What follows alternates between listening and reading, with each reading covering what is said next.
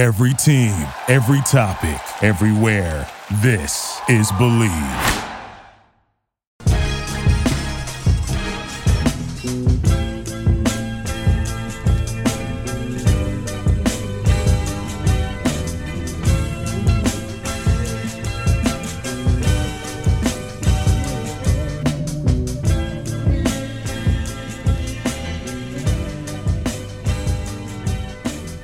Hello, and welcome to the Strickland's live free agency bonanza super show, whatever you want to call it. Um, I'm joined by some illustrious guests here. Uh, first, we have Sam, my co-host. Sam, say hello to everybody. Sam is not talking. Uh, great. Um, but we are also joined by John Schmeelk. John, how are you doing today? Doing good, man. You know, first night of free agency. It's not midnight anymore, which I think all of us are grateful for. Uh, I don't. A lot of stuff's going to go down. It should be fun. Yes, and I'm very sure that the Knicks won't make any signings uh, very soon after six because that would in- insinuate tampering. Um, we are Never. joined. we are joined also by Yossi Gozlan from Hoops Hype. Yossi, how you doing, man? Appreciate your time. hanging in there. Thanks for having me on. Yeah, of course. Um, before we get started, just need to mention that uh, we do have a sponsor that is Bet Online. Check them out. Uh, I will do the full spiel later, but we are going to get started on uh, NBA free agency, and I guess we'll start with the Knicks stuff because Josie, you know the cap pretty well. Um, if you want to correct me if I'm wrong, I- I've done my own, uh, you know, napkin math here. The Knicks obviously have the full mid level at their disposal. Very likely that they're going to use at least some of that, if not all of it, on Donte DiVincenzo. Now, if they use all of that, that puts them over the luxury tax and it hard cap, but it, it hard caps them at 172 million. Is that correct? Uh, they get hard capped at to the uh, yeah they get hard capped to 172 mil. Uh, they would probably they'd be as, into the tax temporarily. I'm Mm. sure they could get under it if they cut uh, some of their non-guaranteed guys like Jeffries, uh, Roby, uh, Sims. You know, a combination of them. Mm. Uh, they could make it work, but um, it might have maybe if, there might be maybe another tinkering thing they have to do, whether it's an Obi Toppin trade. Right. Uh, he got linked Indiana today, or if they can finally get off Fournier.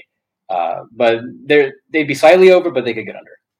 Yeah. Um, and I guess the question is, I actually have this question. I think if they, so if they non-guaranteed Jeffries and Roby and then sign DiVincenzo, I think that would put them at, thir- I think they'd still have one empty roster charge. Is the empty roster charge now 500,000 still, or is that, is it more now under the new CBA? Oh, it's like one point something now. Uh, for the whatever the rookie minimum it's like it's like over one million. okay. Okay. So Yeah, they that's just, usually for cap. That's a cap space thing. Doesn't uh, really matter for the tax purposes. Okay.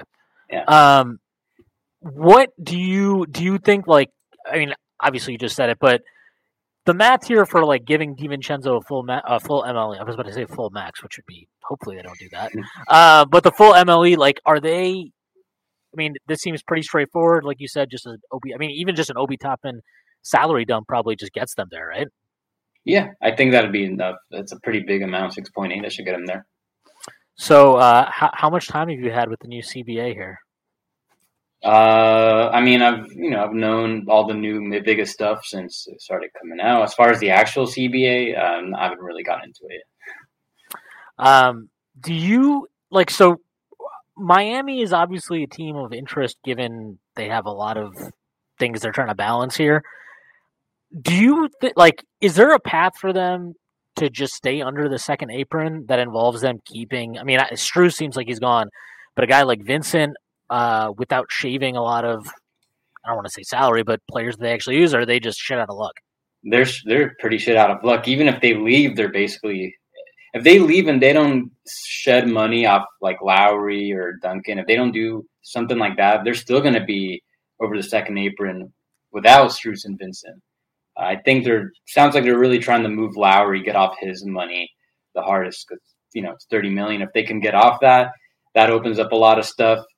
Either way, it doesn't sound like Miami wants to bring back Strus and Vincent, anyways. Uh, you know, it sounds like they're going to get a lot higher offers, and the Heat are willing to uh, commit to. And I think after they had that off season where uh, they overpaid Dion Waiters and James Johnson after one really good year. I think they're done uh, trying to, you know, I think they want to manage their cap sheet well. They don't want to overreact to this uh, run that they just had. And um, yeah, it just seems like that's what their plan's going to be. Yeah, I'm curious. Like, I know I messaged you yesterday because I had this harebrained idea of like a three team trade. Um, but like Miles Bridges, obviously, is out there. He's floating out there in the ether. Um, you like, I don't know if you got clarification on this because I know we talked about this yesterday. But like, so you had mentioned yesterday that he's not able to be signed and traded because he didn't play last year.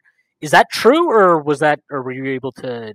Oh yeah, yeah. No, that's basically true. So most likely he just ends up back in Charlotte. Um, you know, another team could, whatever another team offers, it, it, I'm sure it'll be something that Charlotte that's reasonable enough for Charlotte to match, and but probably no one's going to offer him anything, I would guess, and Charlotte will probably have a lot of leverage. Yeah, not having the sign and trade option that takes away a lot of options for him. So I think uh, Charlotte I get the feeling he might be back on like an NFL type contract, kind of like what Kevin Porter Jr. just did, mm. where every year is non guaranteed. Maybe not to that degree, but after everything, uh, you know, he hasn't played for a year. Who knows how he looks right now? I could, I wouldn't be surprised if the contract ended up being extremely favorable for Charlotte. Is there any truth to the Cleveland rumors of him, like them being interested in him at all, or? I have no idea. I mean, he'd he'd only be able to sign there, right? So, like, yeah, yeah, I know they're like desperate for like wing depth because that was something that was a key yeah. issue for them. Right. I mean, sounds now. Uh, Mark Stein was saying sounds like the Cavs are going to sign and trade for Strus, so they already got their forward taken care of. It seems. I wonder who the the sign and trade would be for. What do they have? They have Okoro and they have Cedi Osman. They can use as salaries. That'd be interesting. Yeah. Um, yeah. Do you you mentioned Kevin Porter Jr. and I, I Houston is obviously they're the the big fish here, at least in terms of spending power and free agency. Do you envision a scenario where like because they've been linked to you know you see Fred, Fred. Brooks, uh, Lopez a little bit, but it looks like Lopez probably to end up back in Milwaukee. And then there was a little bit of smoke around Kuzma. Do you think it's possible that they would be interested in sending out KPJ and like a Fred Van VanVleet sign and trade to create more cap space, or do you think they just have enough space to avoid that altogether? I think they have enough to avoid it, but you know, I'm also just something tells me I don't know. I'm not totally convinced they're going to get Fred. Uh, I, it sounds like the Raptors, like I'm seeing some of the Raptors reporters are saying that they're the Raptors still in it. They're trying to give Fred an offer that would keep him there. If that happens, my in my opinion, I don't think the rap the Rockets should even be doing this with their cap space, overpaying guys these front loaded deals just to pry them away from their team. If I like uh, to be wanting to compete for the playoff spot is you know while that's not a direction I agree with, I would think it's a better use of their cap space if they traded for some veterans under contract that can help now instead of overpaying some of these guys. Uh, maybe they could extract an asset. Maybe they can get like a real guy. I don't know. Maybe if Karl-Anthony Towns is actually available, I think that kind of makes sense. Uh, maybe like someone on the Hawks, like Murray or Capela. Like I would, I would trade for some vets if I were them. That's an easier way to fill up their their to spend their cap because uh, they need to spend like fifty million anyways to get to the floor. And and then after that, uh, you know, I also think if they want to be good next year, they kind of have to shuffle some of these young players. They can't have like 13 young players and two vets and expect to make the playoffs. Yeah, I, am They already there were rumors that uh, Kenyon Martin Jr. is probably on the way out at some point. Um, do you like? So you mentioned the Hawks and the Timberwolves. Are the Hawks good now in terms of at least ducking the the first or second apron with the Collins trade? That that pretty much gets them out. Yeah, well, they're way below now. So uh, now the question is, what are they going to do next? Just because they they also opened up the mid level, do they want to add another guy that way? Uh, sounds like they're still active in trades. Like sounds like anybody but Trey is available. Maybe they try to increase payroll now, get a different guy back with that flexibility. Uh, I'm yeah, I have no idea. I haven't we haven't really heard much about what Atlanta might be up to. Um, I got I got something here. I just saw Jake Fisher just tweeted about um Phoenix. They're pulling their qualifying offer for Jock Landale. We know Phoenix is kind of like basically strapped with you know those three heavy or not even it's four right those four big contracts with um Beal, um Ayton, Durant, and um Booker. Yeah. Like, what are their like? What can they do? Like, is it just like vet minimums or like that's it basically? vet minimums, and then they can re-sign a couple of their guys to above the minimum. That includes Basley, uh, Craig. They could still re-sign Landale technically to above the minimum and Biyombo, but it's for them to pull the offer sheet on Landale. Kind of suggests that they're he he already has another spot, and they're just letting him go there, and uh, maybe he's going to get paid like pretty size a lot more than we might expect or the Suns were hoping for. That's what I would think. the Nets did that. They basically dumped Joe Harris for two and two second round picks on Detroit. Was that? I mean, that gives them a nineteen. What is it? Nineteen point nine million dollar TPE. Do you think they just keep that, or was there a purpose to that beyond, you know, just dumping the salary? I think number one was dumping the salary. Like the way to look at this is they're going to trade Harris's salary for whatever Cam Johnson's going to be. Uh, he's probably going to get a starting salary at roughly the same amount. And I think number one, that's what it was all about. They're going to re-sign him, and they'll probably still have some flexibility afterwards to uh, use the mid-level if they want, or they could use part of those trade exceptions. Um, so, and then the other thing is how much do they want to spend? Uh, you know, the team definitely does not look good enough uh, to be a tax team. So obviously they're going to be in the running for Lillard or whoever, whatever other All Star might become available. But that was the that was like the main thing that to me it's just they did this so they can re-sign Cam Johnson comfortably. Interesting. Um, do you? I guess like with the Timberwolves, and I, I'm just curious about this because I, I kind of thought it was insane when I was reading about it. Um, they haven't necessarily totally. I mean, there have been some rumors that Cat's going to get traded, but a lot of the louder voices has been they're going to run it back. Um, I, there's also been murmurs that they want to use the full mid level. Like, is it just me, but doesn't it seem a little crazy to use the full mid level when you know that you're about to eat a shit burger in a year with all these contracts they have in their books? I mean, unless I guess they find a way to, you know, maybe flip Gobert. Good luck with that for a bunch of smaller contracts that they can flip off of easier. But I don't know. To me, that seems a little wild. I'm curious to get like your thoughts because they'd be well into the second apron at that point. I would think. No, uh, I agree, I agree with you on that. I thought it was kind of. I did not agree with waiving Taurean Prince. Now, I mean, he sounds like I think he cleared waiver, so I, they could bring him back. Not a good market for mid-level guys. Everybody wants the same guys: Bruce Brown, DiVincenzo, Max Strus. So few of these guys, and only one team could get each, uh, or you know, so uh, they, uh, sounds like I don't see. I don't really see Minnesota getting one of these premier guys. Maybe they'll use it just a portion of their mid level on just somebody. But I agree with you. Um, I'm in the back of my mind. I just I'm expecting that they'll trade Cat eventually. Maybe not right now, but probably around the trade deadline. Uh, they'll give this group another go just because. And once things aren't going as they hoped, they're going to have to move someone, whether it's Cat or Gobert, because Edwards about to be due for a max extension. Maybe we hear it today. Uh, Jamie McDaniel's going to get a lot of money too. Mhm. Uh, they're you keep all four of those main guys. They're a tax team. Plus Naz Reid has already got paid. Um, so that's Conley's under contract for this year too, also. Right? So who? Conley, Yeah, well, yeah, but he's expiring. right, right. So just with when you look at those finances, uh, I just I, I think it'll most likely be Cat. He's got more value than Gobert, and it's easier to trade him now before that supermax kicks in. You know, I, I have a question about the Kings. They made that draft night trade looking to clear some space, right? And then they go re-sign Barnes. How do you think they're going to leverage that space, and what do you think the ultimate goal was with that draft night trade to move some of that salary? I think uh, they wanted to get some bigger targets, and clearly that didn't happen. I think the the fact they extended Barnes and they traded for Duarte shows that okay, they're you know some of these bigger targets that whether it's free agency or trade, they're not getting them. Uh, and then the other thing is there's a lot of rumors or reporting that they're gonna want to renegotiate some Sabonis. So they I've got them still at like roughly 12, 13 mil.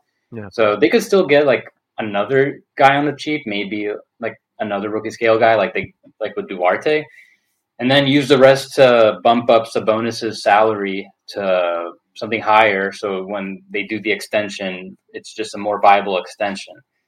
Um, I'm just not. I don't know though. Like seeing how low the market is in general, you got guys like Garden, uh, Harden opting in. Uh, a lot of players we thought would opt out, like uh, just you know Kuzma seems like he's gonna he might even resign with the Wizards. Just not a very good market. I don't necessarily see it getting better next year. You know, we'll see. Um, I don't know who is in a rush to give Sabonis like a max or something like that. So I understand why the urgency, why the Kings would want to secure Sabonis now through a renegotiation.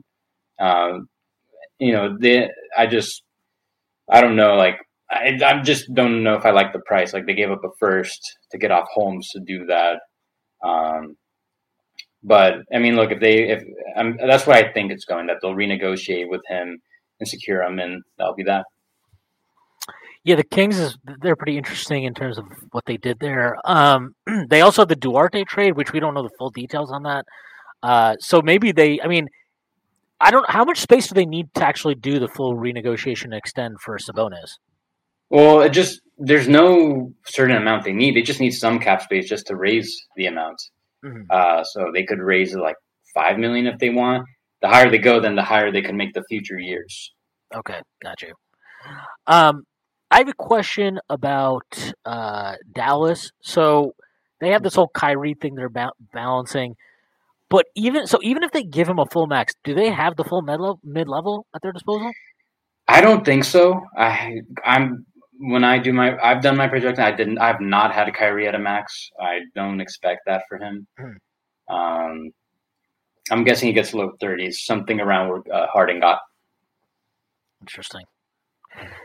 Um, so with like some of, the, I want to talk about the Clippers for a second too. So they may, I mean, if they get Harden, I think they're in a pretty weird situation where like technically they could just have their books entirely clear next offseason because Harden's a free agent. Paul George has a player option and Kawhi has a player option, and they have a shit ton of all these expiring salaries or whatever. Obviously, I don't think that's what they hope to happen.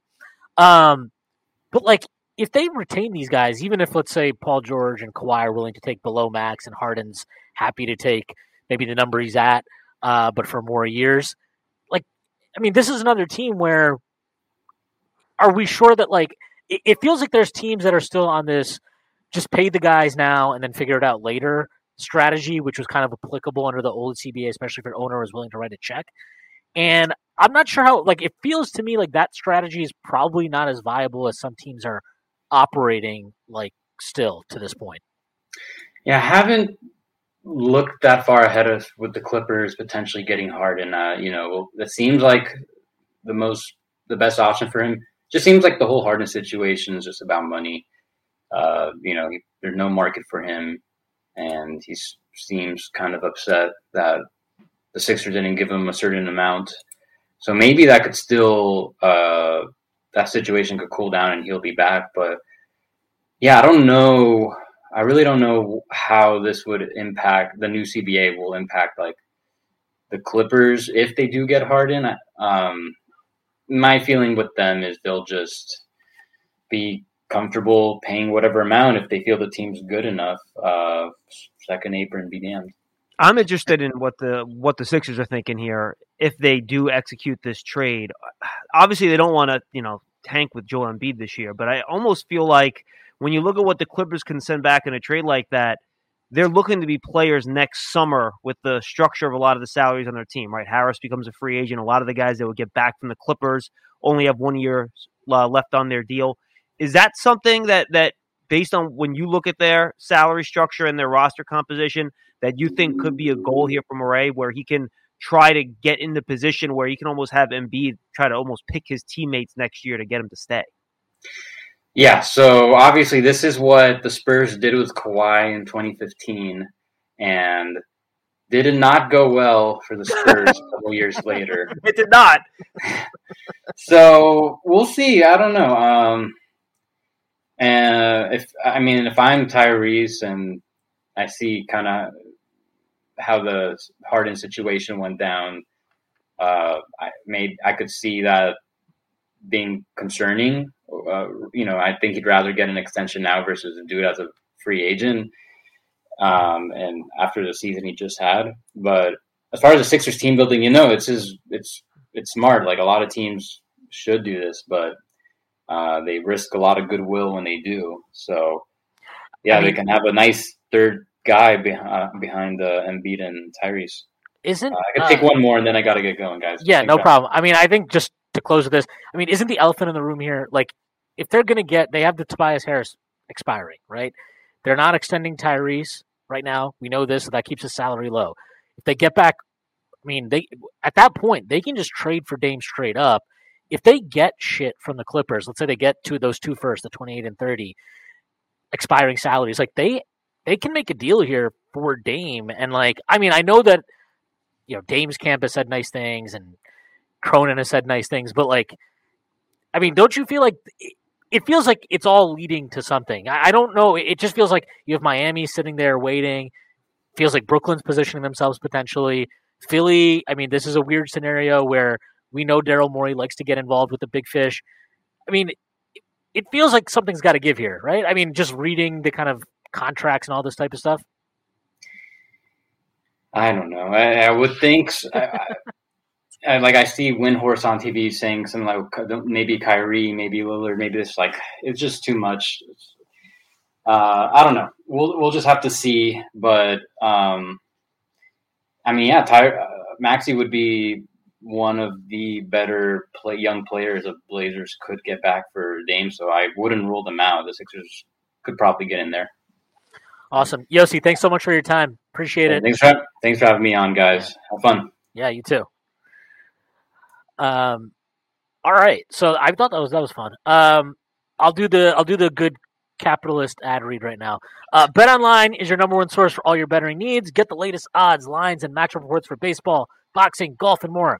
Bet Online continues to be the fastest and easiest way to place your wagers, including live betting and your favorite casino and card games available to play right from your phone. Head to the website or use your mobile device to sign up today and get in on the action. Remember to use promo code BLEAV, B L E A V, for your 50% welcome bonus on your first deposit. Bet online where the game starts. Um, all right, John, I got a question for you. Look, I, I think all signs point to the Knicks signing uh, Donte DiVincenzo. We also have gotten reports now from Begley and um, Stein patted in his in a, in a little tweet too that there's conversation with Obi going to Indiana. What, like, do you think the Knicks are thinking about like, let's just force Thibs to have to play small a little bit? Yeah, I mean, I think they're just trying to clear rotation minutes at this point. And look, I, I like Donte DiVincenzo. I think he's a good player. He can shoot. He can defend. Uh, he's versatile. I think he's a good player. But I also think, you know, he needs more minutes than Obi minutes. I mean, he needs mm-hmm. more than 15 minutes a game. He played 25 minutes a game for Golden State last year, right? I think you can reasonably reduce RJ's minutes a little bit here. But look, this is what the Knicks are going to do first, but this is not the big game here. This is a sideshow. And I think what you're waiting to see is if there is some type of consolidation move that makes itself available. Because I'll just be blunt. Like the way I see this roster, guys, is that they're never going to be better than they were last year if you're starting Mitch, RJ, and Julius. You just don't have enough shooting and you don't have enough spacing, and that group doesn't work to the level you need it to work to be a contender. So when all is said and done, it might not be this offseason. It might be the trade deadline. Might, might might be next summer. And I don't think Mitch is going anywhere because they value rim protection at center. And frankly, there aren't that many stretch fives out there that I think you His can easily replace too. him with. Right, that too. And you know, yeah. you know, KP already moved to Boston, so I think you can cut that out. So then you're looking at RJ and Randle, right? And you figure out which one of these guys go out. I'm open to moving either. Um, I think it's easier to move RJ though because I believe he's easier to replace. Because I feel if you move Randle, you need to find someone that can take up his usage and scoring and gravity, and I think that's a lot harder to find. Where if you keep Randle and Brunson, you move RJ, and even if you just get a you know high end, you know, an OG Anunoby back who's not an engine of an offense, but obviously is an awesome defender, you know, can catch and shoot and do a little bit offensively. That type of player is easier to find to get the RJ upgrade than I think it is to replace Randle and then put the pieces back together to turn it into an offense that works. Yeah, I'm pretty interested in that. Um, I also think like we've seen this all three really. Yeah, they've been here now three years. All three years they've gone into training camp. The roster has on the surface been like, oh, it's it's a lot of guys competing for minutes. Like, how's it going to shake out? This front office has shown that they kind of are willing to just let it shake out how it shakes out, at least to start the year, um, and see what happens. And like, I know I that, yeah, and and I I know that like there's look, like the reality is injuries happen. We saw last year at various points there were there was like a month where we had seven guys in the rotation, right? There was a fucking six week period where we were subjected to watching Jericho Sims masquerade as a power forward. Um, like we had a lot of things going on. And I'm not even saying that we had some horrible injury luck, but even I mean that's kind of the point. The Knicks didn't have bad injury luck, and Correct. even then minutes open up. And I kind of just feel like yeah, we can sit here and be like, well, how does Donte DiVincenzo fit? Shouldn't they get a wing? Should, I mean, I've looked at the wing market. How many wings are you going to get for the MLE? I don't know. Like, no, I, I mean, yeah, no, it's just not there. There aren't numbers. Look, that's because six, eight guys that can shoot and play defense make twenty five million dollars a year, not twelve million dollars a year. Yeah. Well, what if I told you we could sign one on the minimum, uh, who is an unrestricted free agent? Well, Cam Reddish? Oh man, I knew that was I knew that was coming, man. Well, I, I, got yelled at by Knick fans for trying to draft him six years ago, so I don't want to go down that. I don't want to go back down that road. um, no, like I, I think at some point they might just feel, and this is just my thinking. We didn't get a huge sample of it, right? But the Hart at the four minutes, those were pretty good for us. Like they oh, were, I they like were okay. Look, yeah. I'd be all good with Hart or RJ at the four, to be quite honest yeah. with you. And I'm, I, and I'm I, fine with that. Yeah, and I, and I wonder this, right? We know, like you said, they do. They're at some point they're going to have to make a big move. We know they kick the tires on Paul George. That seems like that's dead in the water because they're going to get Harden, right? Or at least they're trying desperately to get Harden. We know that they kicked the tires on Zach LaVine. All the reporting that we've seen, at least recently, is that the Bulls are asking a lot, and no team, not just specifically the Knicks, mm-hmm. is not willing to meet it. And, Honestly, I, I, think the Bulls want to run it back again, which is crazy, but that's the Bulls. Yeah, and, and I also think like for the Bulls, like LaVine is not a time sensitive issue, right? Uh, LaVine's trade for them is not time sensitive. He's on Correct. contract for three more years. DeRozan, on the other hand, right? Well, DeRozan they should move. I, I think, and I actually think they might move him. I, I, really do. Um, but like the LaVine thing is kind of like Mitchell last year, where Utah was like, I mean, they put him on the market, but they could always kind of be like, we'll just keep him. You got he's got three more years on. Contract. Yeah, you have to make a good enough offer to motivate them to trade Zach LaVine. Right, correct. And I don't think the Knicks want to make that offer for Zach LaVine. Like no, I think they I, would. And do, I happen to yeah. agree. Yeah, I'm like I, I, think they would do like an RJ and a pick and. Fournier's expiring, and maybe throw an Obi if they want like another young guy. Yeah. They would do that. I don't. I don't disagree with that. Right. Right. But I don't think they want to go where the Bulls want them to go. So my thinking is, like you just mentioned, you don't mind harder RJ at the four it's not ideal. I don't think it's ideal. I don't think it's like the perfect situation. But I wonder if the front office is just like, okay, this is what we have available to us right now.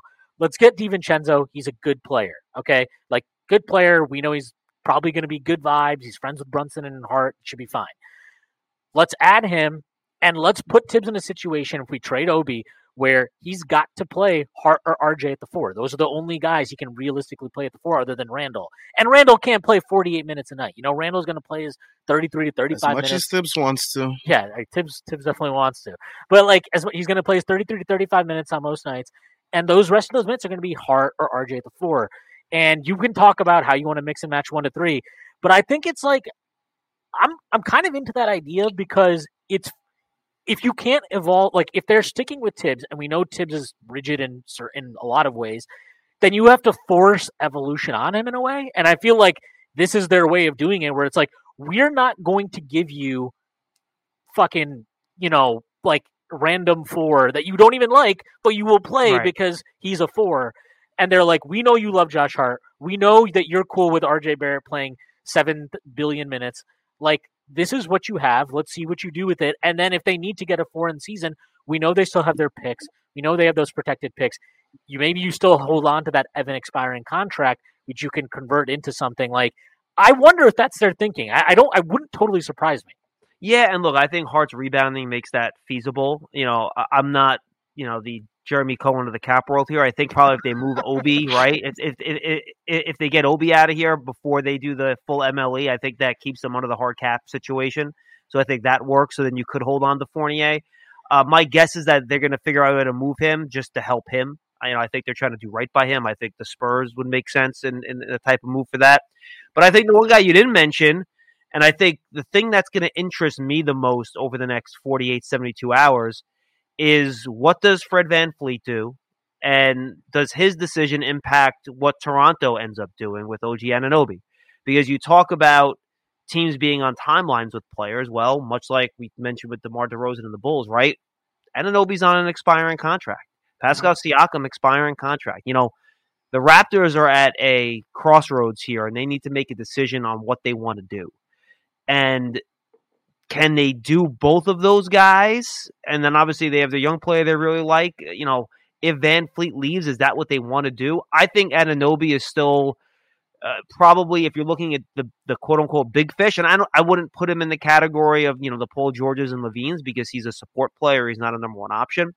Um, I think that's the the only even somewhat likely bigger move the Knicks would make. But again, I think you have to be really reasonable with with what you're willing to move him for. You know, you Barrett and a protected pick and maybe like the Knicks' own pick next year. Like I'm not doing much more than that. Like I, I just don't see how you could trade more than that for a guy that's probably right now at best the fourth option on a really good team. So I think it gets difficult. I think Masai, according to all the reports I've read, that he's asking for way too much for Anunoby, much like we talked about. Per usual. Exactly. So I'm not sure that's going to work. But to me, that the whole Raptors thing is weird, and how Yeah. that what happens with VanVleet and how that impacts the way they're operating, I think is kind of really fascinating to watch. Um, by the way, the first big deal, Draymond, four years, hundred million with a player option back to Wow. Golden State. Um, I still like. I look. I can't. I that you know. I know we talked about the Kings thing, and I'm fine. Like if this is their pivot, uh, you know, where they bring back Barnes and maybe they use the other remaining space in different ways, add a little depth. I don't, I like the Duarte move. It's a it's a nice little flyer for them. Yeah. I get all that. Um, but man, like I, I think it's so wild. Like when the Knicks did that last summer, they knew they were they knew what they were doing it for, right? Like they knew exactly what they were getting. They got they were going to get Jalen Brunson. I'm sure they knew they were going to get Isaiah Hartenstein too, CAA guy and everything. Like it feels like the Kings did it with an idea of what they were going to get, but no certainty. And I just think that's wild.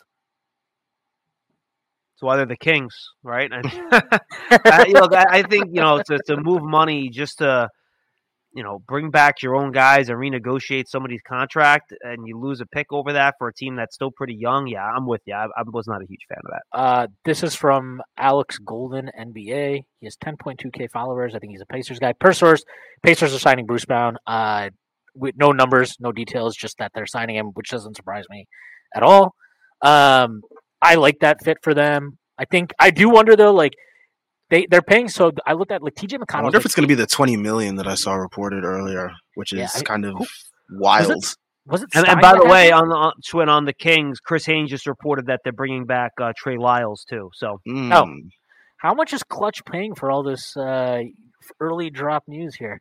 Um, but but no, I, I think um, like with the Pacers, like TJ McConnell's making eight point seven million this year. I can totally see that being a guy that gets moved also, because why? wh- If you have Bruce Brown, you obviously have Halliburton. Do you really need to do that? Uh, Caris LeVert, by the way, back to Cleveland, two years, thirty-two million. CAA, let's go, let's go CAA. We're going. Um, yeah, no, I think that's. Well, I guess we'll see how that goes. I'm waiting for the, uh, you know, we're waiting for the DiVincenzo drop here. Oh, And by the way, Shwin, the other thing too with DiVincenzo talking about the minutes, look, this is an asset that if you're the Knicks, you want to use, right? Because even if. Vin DiVincenzo is a guy that you know maybe doesn't play as much as you like, he's still a trade asset on a very tradable Yeah. contract. So it's just one of those things where you want to use those assets, get them in house, and then you can figure out what to do with them later. Yeah, Suns like- got Drew Yeah, go ahead. Eubanks, by the way. So that's why they let that's why they let um Jock Landale go, which I think is a pretty good upgrade for them. Is I honestly would be lying if I told you I knew in anything about Drew Eubanks. Yeah, I don't either. So yeah.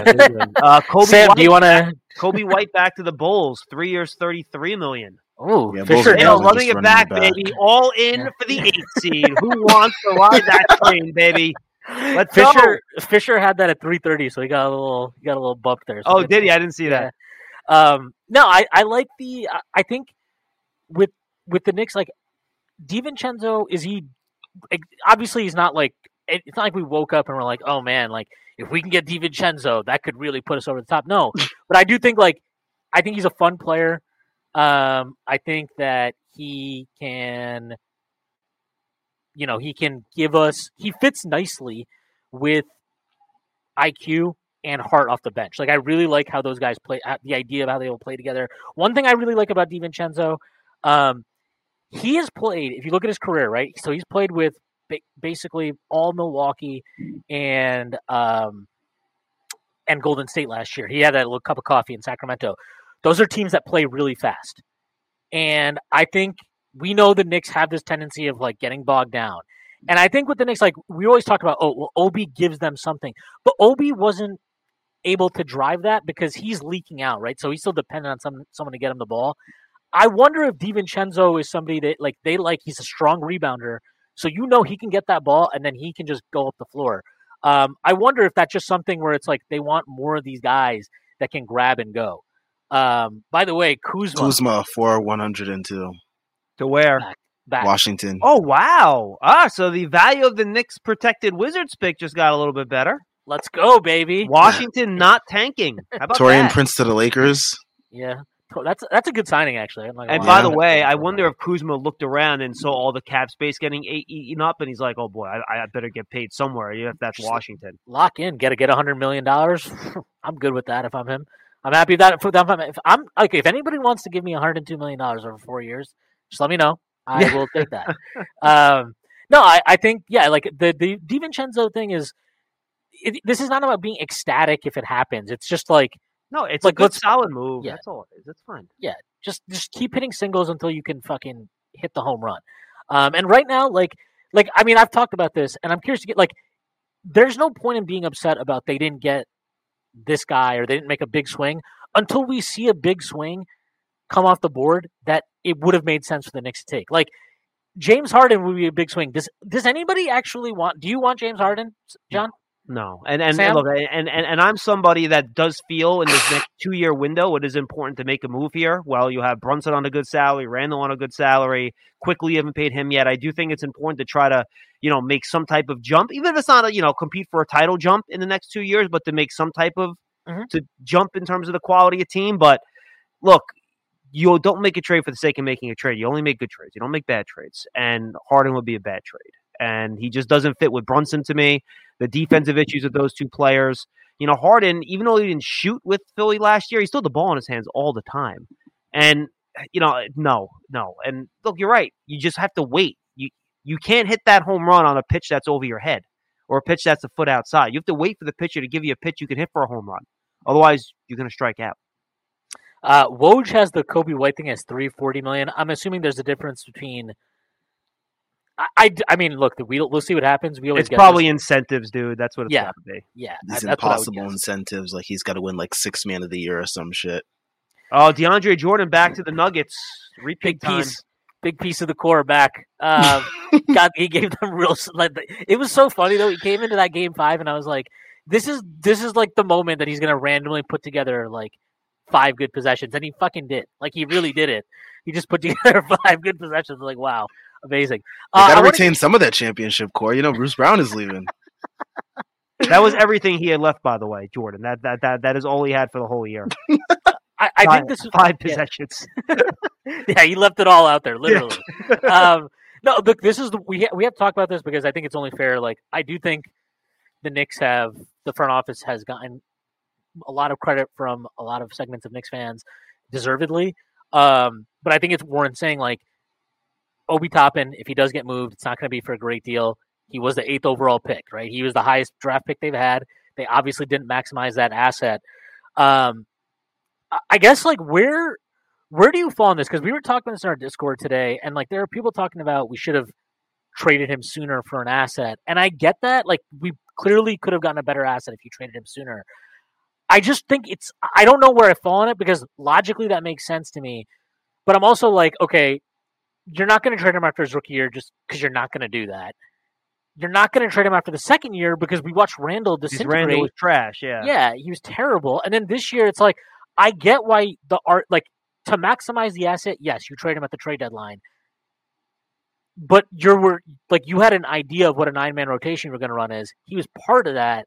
Is that something you felt comfortable disrupting just to maximize the asset? And like, I don't know where I fall on that. I do think it's fair to to criticize the front office, but I'm just kind of wondering like, I I, I like I don't want to sound like I'm fucking excusing everything they've done. I just feel like I don't know what exactly the pivot would have been for them, and the only No, pivot that no, would I have mean, made uh, sense is trade Randle at some point. But it just I don't know. It, it's a tough one. The original sin was drafting to begin with. I mean, you don't draft a 24 year old power forward that can create his own shot with the top 10 pick. I mean, you just don't do that. I mean, that's that that's what the original sin was. And uh, look, I think there was a fair share of us that did not like that pick at the time, um, because you don't draft six, eight, 24 year old power forwards that don't create their own shot well with the what, eighth overall pick, right? And eighth. to be fair, you were consistent on that like when it happened. Yeah, look, I, I'm just not in favor of, of, of, of picking bigs unless you know you're getting you know Victor or something like that, or you know that that early when you have other guards on the board that can that can do better. And look, I think once you had him, and then Julius turned into what Julius turned into, I think that's circumstance. I mean, it's circumstance, and you can't. And it was a good circumstance. I mean, hell, you know, a player that developed into a two-time All NBA player. I mean, I don't, I don't see how people can be upset about that. And it happens. Look, that, that that's sports. You know, you can't plan everything perfectly. Things happen that are unexpected. I don't. I'm with you, Shwin. I don't. I don't think you should be mad at the front office for not pivoting earlier. I think you're mad at the front office for making the pick to begin with. Suns seem to be filling out their depth now. They got Okogie and Kieta Bates Diop. So Is it? Oh, that's the that's the Phoenix. Gotcha. yeah, yeah. I saw somebody like say it's sad what's happening in Detroit, and they quoted that tweet, and I was like, wait, is that that makes no sense? Um, uh, yeah, look, I, I don't. The Brooklyn thing is pretty interesting to me in terms of like, I don't really know what I, I know what they want to do. I they like want- Cam Johnson, I guess, huh? yeah, they're gonna pay Cam Johnson, that's for sure. Um, but like, if the plan is the plan just like wait for Lillard and hope Lillard wants to to come to Brooklyn. I don't know. It's just a weird scenario, and I just I I, I thought like I don't know. The, all the reporting around the draft was they wouldn't even consider trading um, Bridges for like Simons in the third pick, and I'm like, why? Like, why would you not consider that? I feel like I, I didn't like they also decline like a bunch of like first round picks for like either like Dorian Finney Smith or Mikal Bridges at the deadline or some shit like that? yeah, apparently they declined two for Finney Smith and four for Bridges, which was from Memphis. I look, I I don't know where I fall on this because I find it hard to believe that nobody. It's hard to believe teams didn't have an idea of the CBA that was being negotiated because that makes no fucking sense. And if you kind of knew that it was going to be a more restrictive CBA, like the opportunity to clean out teams of their control of their future effectively feels like a really good opportunity that they maybe passed because they wanted to use Bridges as kind of like the poster boy of okay, we're back to doing the Sean Marks like we're steady, we only draft good people and kumbaya all around like The good It- vibes of the D'Lo days and stuff Yeah. like that. Well, I don't know, trying you know, that. I, I have a question for both you guys. How many first round picks? If look, we all know the Nets would never trade Mikal Bridges to the Knicks, right? But we're talking in hmm. theoretical here. If you're the Knicks and the Nets said, you know, make us an offer, how many are, of their own and protected first round picks? Take players out of it, just pick package. Let's say you're throwing them Fournier and you know some something else like Obi, Obi, whatever. yeah. And how many of your own Knick picks are you willing to move for Mikal Bridges? I'm lower on him than most people, not because I don't think he's good, but I just wonder like Shwin hates him. yeah, I do. I do like slandering him. It is very fun. Um, it's fun calling him mid cal. It's it's all great time. Um, but like, my thinking is, I don't know if your third guy is him, and I don't trust him to create his own shot in you know, pl- you know Eastern Conference Finals, Final Series. Oh, no, Shit, he fair. yeah, That's like, fair. I agree. That's I, fair. I I don't. I wouldn't. I would probably do like two max. Like I, I just don't feel comfortable gambling on him. Maybe if we had like, I love Brunson. obviously we all love Brunson. I don't love Randle as much as the front office probably loves Randle. But like, if those are your top two guys and your third guy is Bridges, I don't know. I feel comfortable giving up three, four. No, picks I agree, and I, and I think that's the thing. Uh, You're almost saying, all right, well, Randle is our number two then, like, and you're almost committing to that, right? Because how are you going to get that other guy to replace Randle? So I'm with you. I don't know if you could go to three guys now. If they already had that, you know, number two offensive player in hand, and then you make the pick for Bridges as your, I mean, he's the perfect three, right? I don't think you can create a better third banana on a team with two high scoring stars than Mikal Bridges. I mean, he's perfect. He's absolutely perfect to play that role. But I'm with you. I don't think you can do the house for him because he's just not a one A, one B, even number two option. Yeah, like I think. I mean, not that they can do this, but if you're the Nuggets, right, you'd be like, yeah, we'll fucking do it because he'd be great. Michael there. Porter Jr. and whatever you want. Yeah, right. Yeah, Right. you like, and you have the thing is, you like when you have that level of player like Nikola Jokic, Yeah. you're you're like, okay, I have Jokic, I have Murray. All I need is a third guy that is giving me plus defense. We know Mikal Bridges does that, and a guy that can knock down shots and play off of their gravity. We know he can do that, and it's like, if you put him Aaron Gordon at the three and the four, that is nasty. Yeah. Oh, that is Yeah. nasty. So like I mean those those are the the ones for um for it. Uh, this is a good question. Is it useful somehow for Phoenix to fill out the roster fast in order to potentially trade eight and Kyrie or something? My understanding of this is there is almost no way for them to sign to get Kyrie because they would have to get him in a sign and trade. They'd have to deal out eight, in which they can do. That's fine, but that would hard cap them at 172 million. And good luck figuring out how to make that work while you fill out the rest of your roster. I think there's some like very convoluted path to making it happen, but it involves Kyrie taking like less money than he definitely wants and all this type of shit. I, I don't know. I- it's possible. I just don't. I, I don't see it. I All don't that see is it. is Kyrie using Phoenix to try to get a bigger contract over from Dallas. That Yes. that, that that's all that is. Which is fine. I would do that too if I were Kyrie, but it's it's not happening. yeah. I mean, I think he has a meeting scheduled with Houston, which okay, sure. Perfect vet for that locker room. I was gonna say, like, you have a young team. That's the guy you want in there to mentor your guys. Jeez, my goodness. Oh man. But yeah, that was a good question because like Phoenix seems to be like getting out these deals like really quickly. Like they just signed like four or five guys, and two of them are guys that they already had. But it is interesting to see how fast they already filled up the depth that they lost. Um. Oh wow. Two What year, forty five million for Wow, Bruce? Brown to the Pacers. Ooh, It's a big number. that is a big number for a guy that's not a great shooter.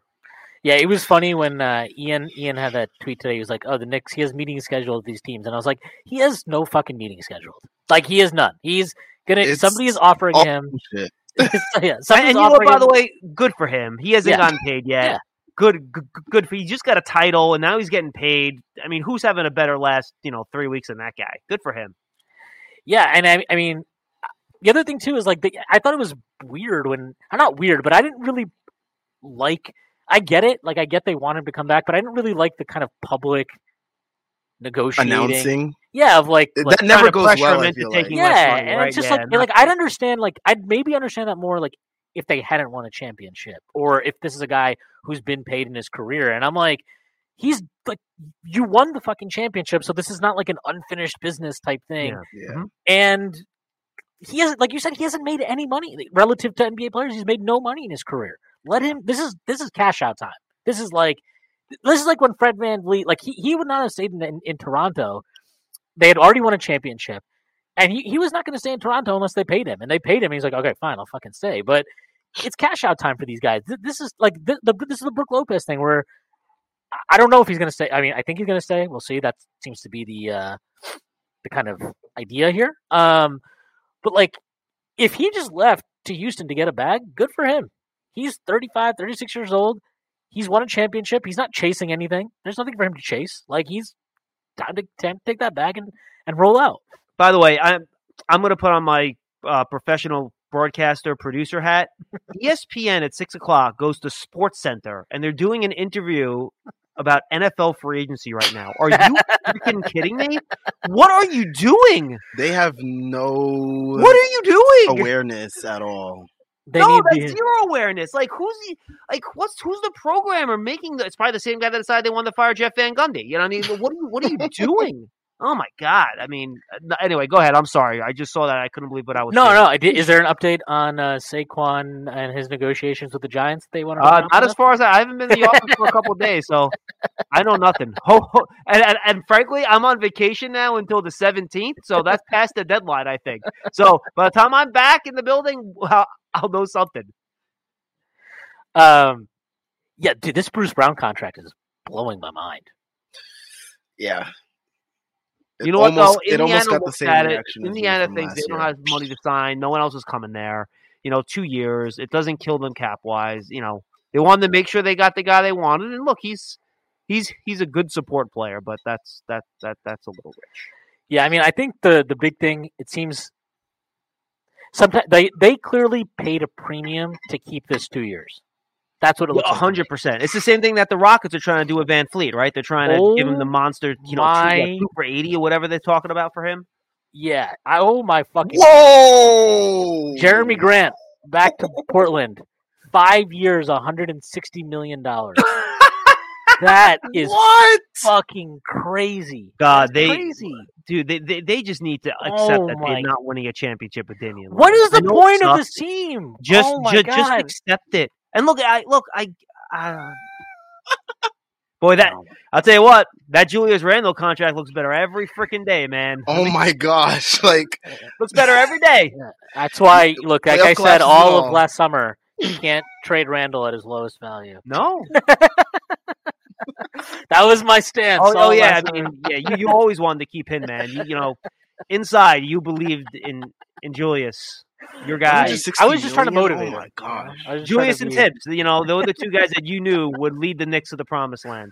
You're all No, I over mean, it. like, the Thibs thing, Thibs is so weird to me because there are things he does that I like.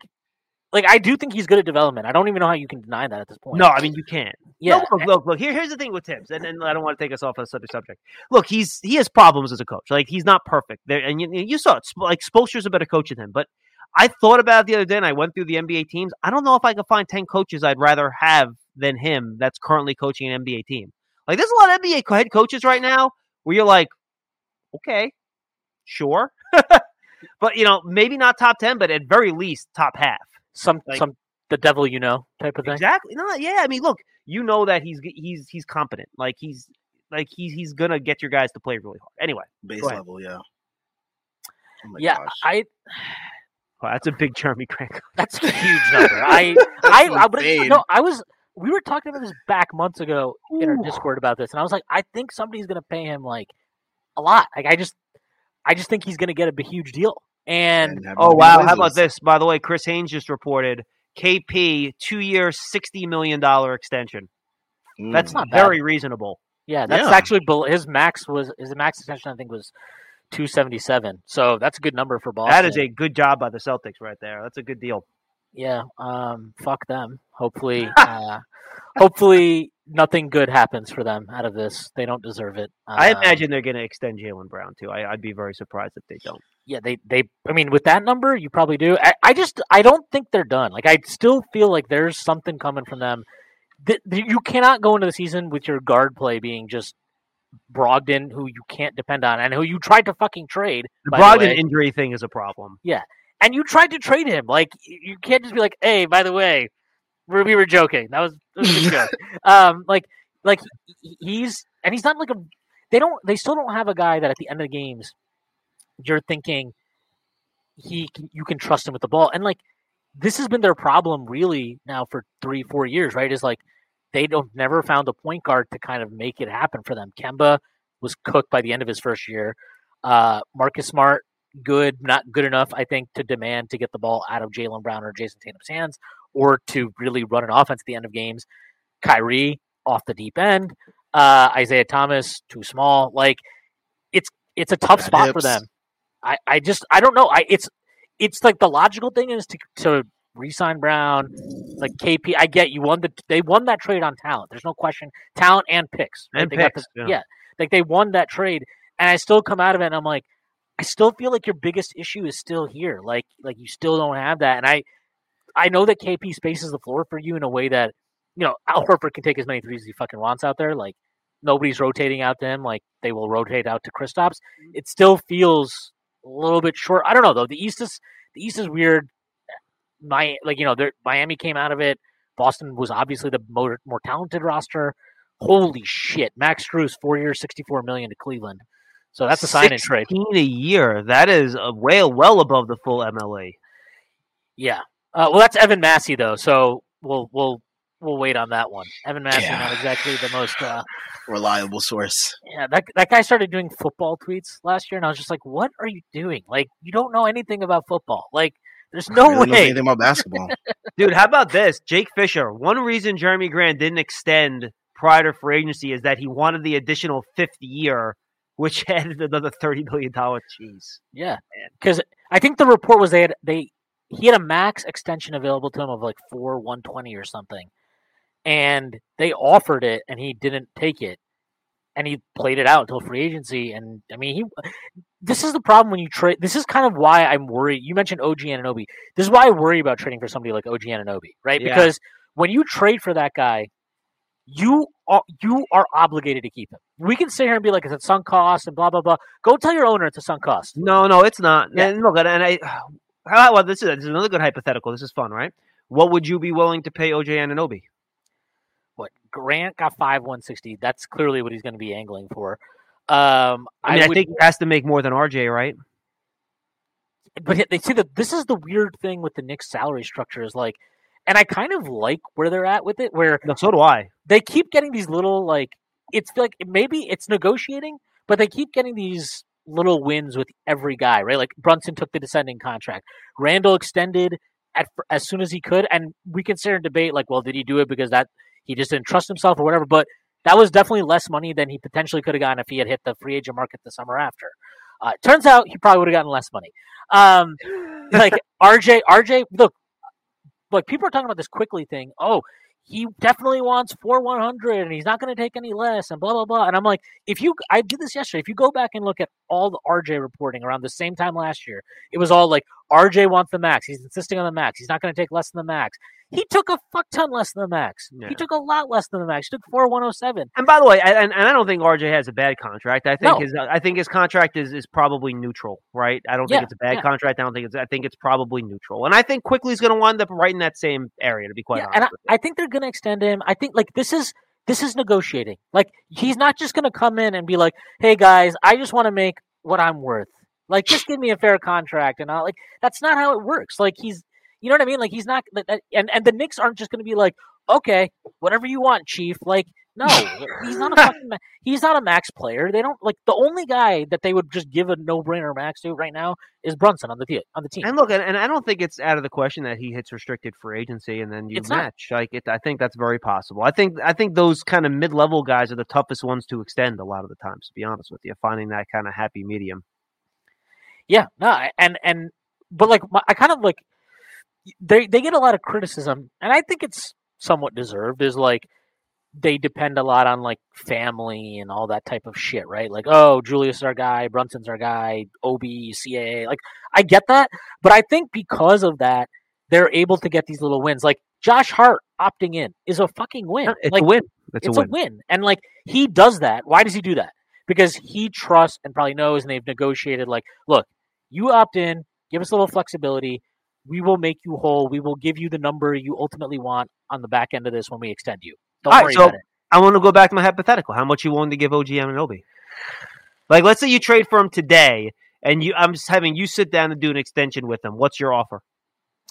For one ten, Damn, I was literally about to say the same thing. That's crazy.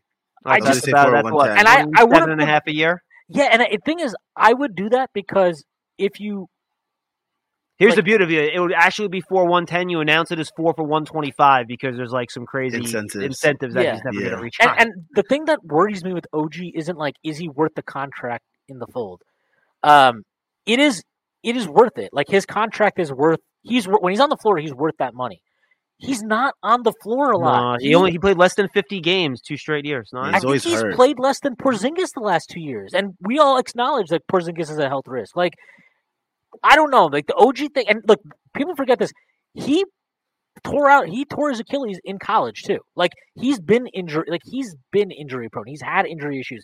If you remember the year they won the championship, He missed He's the entire the back half of the season. Yeah, he was. He didn't miss. He missed the playoffs. Okay, so Like- better one then. Let's say you don't get Anunoby. How do you feel about training for Tobias Harris? I like Tobias. I'm a Tobias fan. I would like Tobias Harris on the Knicks. How would you feel about RJ and Fournier? I would feel like if the Sixers kicked in a pick, I would be interested. And Second rounder or first rounder? I would need a first rounder because I am hmm. giving them the younger player who's locked in on a pretty nice contract, like we just talked about. Now you also he- are you're saving about seven million on that deal too, by the way. Yeah, you are. Um, but I what I'm more I, I would need to see what are the cap savings of like like I don't fully understand the cap yet. Like old cap, I could have done the math in my head and been like, yeah, yeah, that's great. This cap, I'm like, I, I don't know what. Okay, if I know that Tobias expiring, let's say I can keep him at like the Harrison Barnes deal, three fifty four million, right? If I keep it 354, what does that do for me? Like, what does that open up for me in terms of flexibility? Does that open up the mid level exception? How far am I from the aprons? I don't know all of that, so it's hard for me to say. I'll just, but I, I would, be- I would at least listen to that. Like, I And think, by the way, it also consider that. opens up freedom to trade Randle down the road because he can slide into your power forward spot. right? It, it gives you like if you want to use Randle to get a wing, a star wing or something like Yep. that.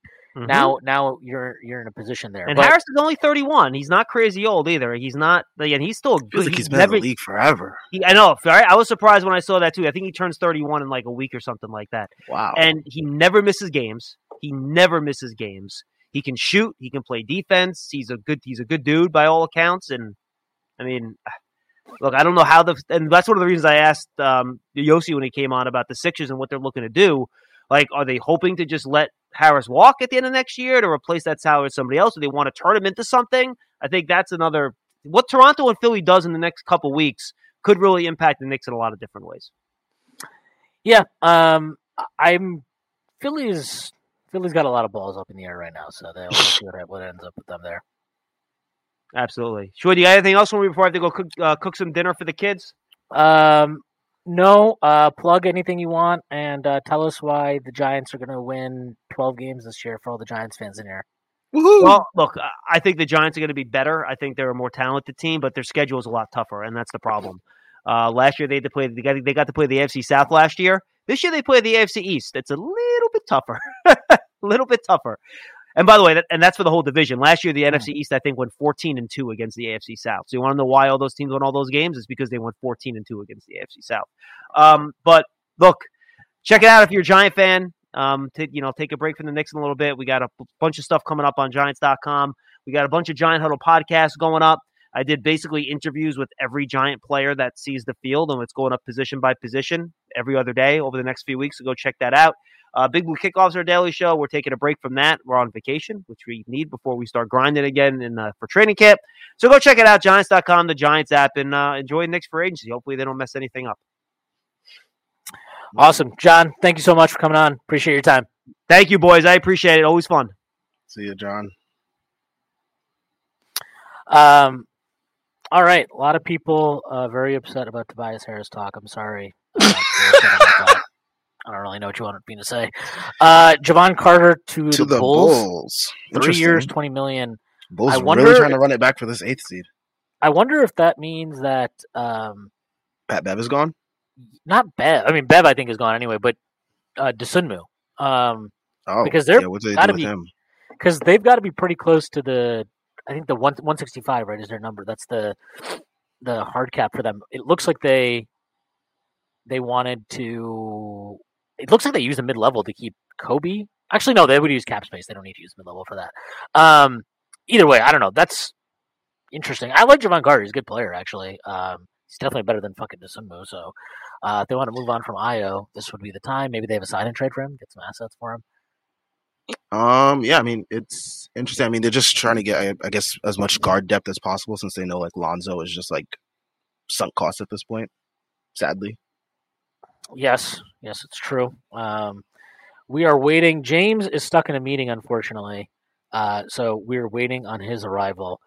And I am wondering where Alex is. Alex hasn't responded yet. He said he gave me a salute sign, so he should be in here at some point. Um, yeah, these steals are interesting. I don't really understand what the Bulls are doing. I mean, it's not bad, I guess. Oh, here he is. Look at that. Speak of the devil. He shall appear. in the How you floor. doing? Let's go. Hey, Alex. What's up? What's up? Anything you want to plug? no. Uh, I like the Knicks have avoided. Yes, Nemo Nemo brings up a good point. The Knicks dodging tampering penalties so far. Um, yes, He says he's curious about the Suns on that respect because the Suns just seem to have like seven guys lined up to sign as soon as free agency open. I mean, they won't do anything about it. Yeah, we all know that's the case. They, they only care because it was the Knicks and because it was Yeah. Mark Cuban. That was it. Mark Cuban cried like a little baby. Little baby. you know I just want to bring this up. I'm trading IQ for Grant Williams in a sign trade just to make sure I cry. I want to bring this up because I want to make sure that you understand that the only person crying right now is you because we discussed a hypothetical. Up to Tobias Um, and and I did not give the answer you responded. So that is you that is crying. And um, yes, uh, I'm not sure where Grant Williams came from. I don't know if anybody talked about him here, but that was not raised. Um, Uh, I- so. I think it's because Jrue brought it up. And well, look, Jrue Jrue pees his pants every single time you talk about trading for R.J. Barrett. So, um, look, that's I understand. Maybe you need some Pampers. We will put that into the Strickland budget. Uh, Alex, make sure you put that in for the next quarter. Adult sized diapers for Jrue? Yeah. Okay. All right. I'll make sure you do that. and maybe we can parlay that into a sponsor, being a sponsor. Yeah. What uh, uh depends. Uh wait. Oh, this is this is what it could be. We could call the segment um it depends and it could be like just you like posing hypotheticals the whole time and it's just be like, "Well, we could do this, but it depends." Sponsored by Depends. In case you shit yourself over this hypothetical. Get like ready. this. Clench clench your sphincter. Here comes it depends. This is why he's the editor in chief, folks. That's why he gets paid the big bucks around here. Yeah, Uh, dude. so your boy Jerami Grant got a contract. I don't know if you saw it, Alex. I did see that. I love Jerami Grant. Did you see his contract? Yeah, wasn't it like five one sixty? So what I You- just saw. you love the contract. Um, I would. I mean, five one sixty. That's a little over thirty mil a season. I mean, I think it's what Portland had to pay to keep him around. Uh, It would be so funny if they just turn around and trade Dame. Like, yeah. I mean, clearly mean, they're they're trying fine. to do the Dame thing again. You know, but I mean, I, I think he's really good. I don't think he's necessarily worth more than like Julius Randle, for example. Which you know they're they're going to be eternally compared. I feel like because they like broke out that same season, um, in twenty to twenty one. But like, I think it's pretty universally agreed upon that Randle is underpaid at this point. So I would say that like based off the fact that you have guys making 50, 60 million dollars in the NBA, like I think 30 million for Jerami Grant is pretty good. All things considered. He's a 20 point per game scorer. If he's really engaged on defense, he can lock the hell in. I, I think he's really good. I mean, I just he's 29, uh, so that locks him up till 34. How do you feel about that? Uh, he's been, yeah, like you said, he's been a 20 point scorer basically now for three years running. He is at or less. I mean, he's been for the last five years now. He's a 38% three point shooter, um, only on 4.7 attempts. So eh, volume should be up. If he plays the Knicks, you know he'll get to the free throw line 35 fucking times a night. So you've got that going for you. Um, I don't know. I I just I don't really love locking yourself into a guy like Jerami Grant for five years. Um, I think guys like that you want to keep to three or four. Then again, we're probably going to lock ourselves into J- Josh Hart for five years. So maybe I'll probably walk that back and be like, no, this is brilliant, fucking genius front office management from Leon. yet again. continuity matters. you know, you know what's crazy? I I have a friend who's um a big NHL guy, and so he was asking me the other day. He's like, "Oh, NBA free agency starts this week too, right? Because like NHL free agency is starting." I was like, "Yeah, yeah, it's it's getting ready to get started." And then he was telling me because like like he likes the Devils. He's like, "Yeah, the Devils signed this guy like two guys to like eight year contracts." I'm like eight years. What the fuck? yeah, those Like- contracts are like insane in length. Pause. Yeah, dude. And apparently they used to be able to sign guys for like 15 years in the NHL or something until like a couple of years ago. Oh my And then they were like, yeah, then they were like, never mind, you can only do eight. Eight is the max. maximum. It's like, oh, only eight. Like, Jesus Christ. I told them I'm like five years in the NBA is like forever. I'm like, the entire league turns over every two years, like at, mi- at minimum. Like, it's crazy. And in baseball, the contracts are pretty insane too, right? Baseball, you could do like the, it, basically. There's no limit in baseball. Baseball is Right. basically whatever your imagination can come up with. I think, like, which is why you see like Bryce Harper signs like a 14 year deal or whatever. But they, but baseball, they do all these like opt outs, like half, like they'll do like a 13 year deal with three opt outs in the middle, or sort of. Mm, sort that of makes thing. sense. Yeah, That's not too bad, I guess. But man, the yeah, it's crazy. the amount of years is just insane because like we see with the NBA, the turnover, like you said, is just like every almost every year at this point now. Yeah, I mean, look at the guys like KD, Kyrie, and James Harden. They requested a trade like what three times within like the last whatever it is. yeah, yeah. When I told my friend too. I was like, I was like, you know, that's why the NBA's free agency is the best free agency because like every single year there's like tons of shit going on. Like there's all this stuff you never expect. Yeah, It's great. You know, I will say about the Jevon Carter thing. Um, they had their best success a couple years ago. Obviously, when Lonzo was healthy, good defender. Caruso, good defender. Uh, oh wow, look at this man. Hello. Do you want to Hey, do your lock? Do you want to do your locked on Knicks intro for everybody here? James never. Welcome everybody to Schwinny's smelly penis. Am I allowed to say that? Yeah, yeah, you're allowed to say that. We, we can still monetize. Okay. Wait, who's this? Who's this nice looking man down there? I was expecting both Jay and Silent Bob to pop in the chat. What's going on here? What's going on? You're looking good. I had to cut the hair after someone uh, just gave me the most, I mean, withering criticism of all time. I really Look at this cut to the compliment. Look at this compliment, James. Look at Oh, that. that's pretty good. Hey, You know what? That's a big I compliment. sh- I showed I showed the uh, person who cut my hair a picture of Pedro Pascal. I was like, make me look like this dude. So uh, thank you. That is honestly a massive compliment. That's like the nicest thing anyone's ever said to me. So that's a good uh, counterbalance to the person who destroyed my by, soul. by the way, the apparently, Jay like and Silent Bob comment.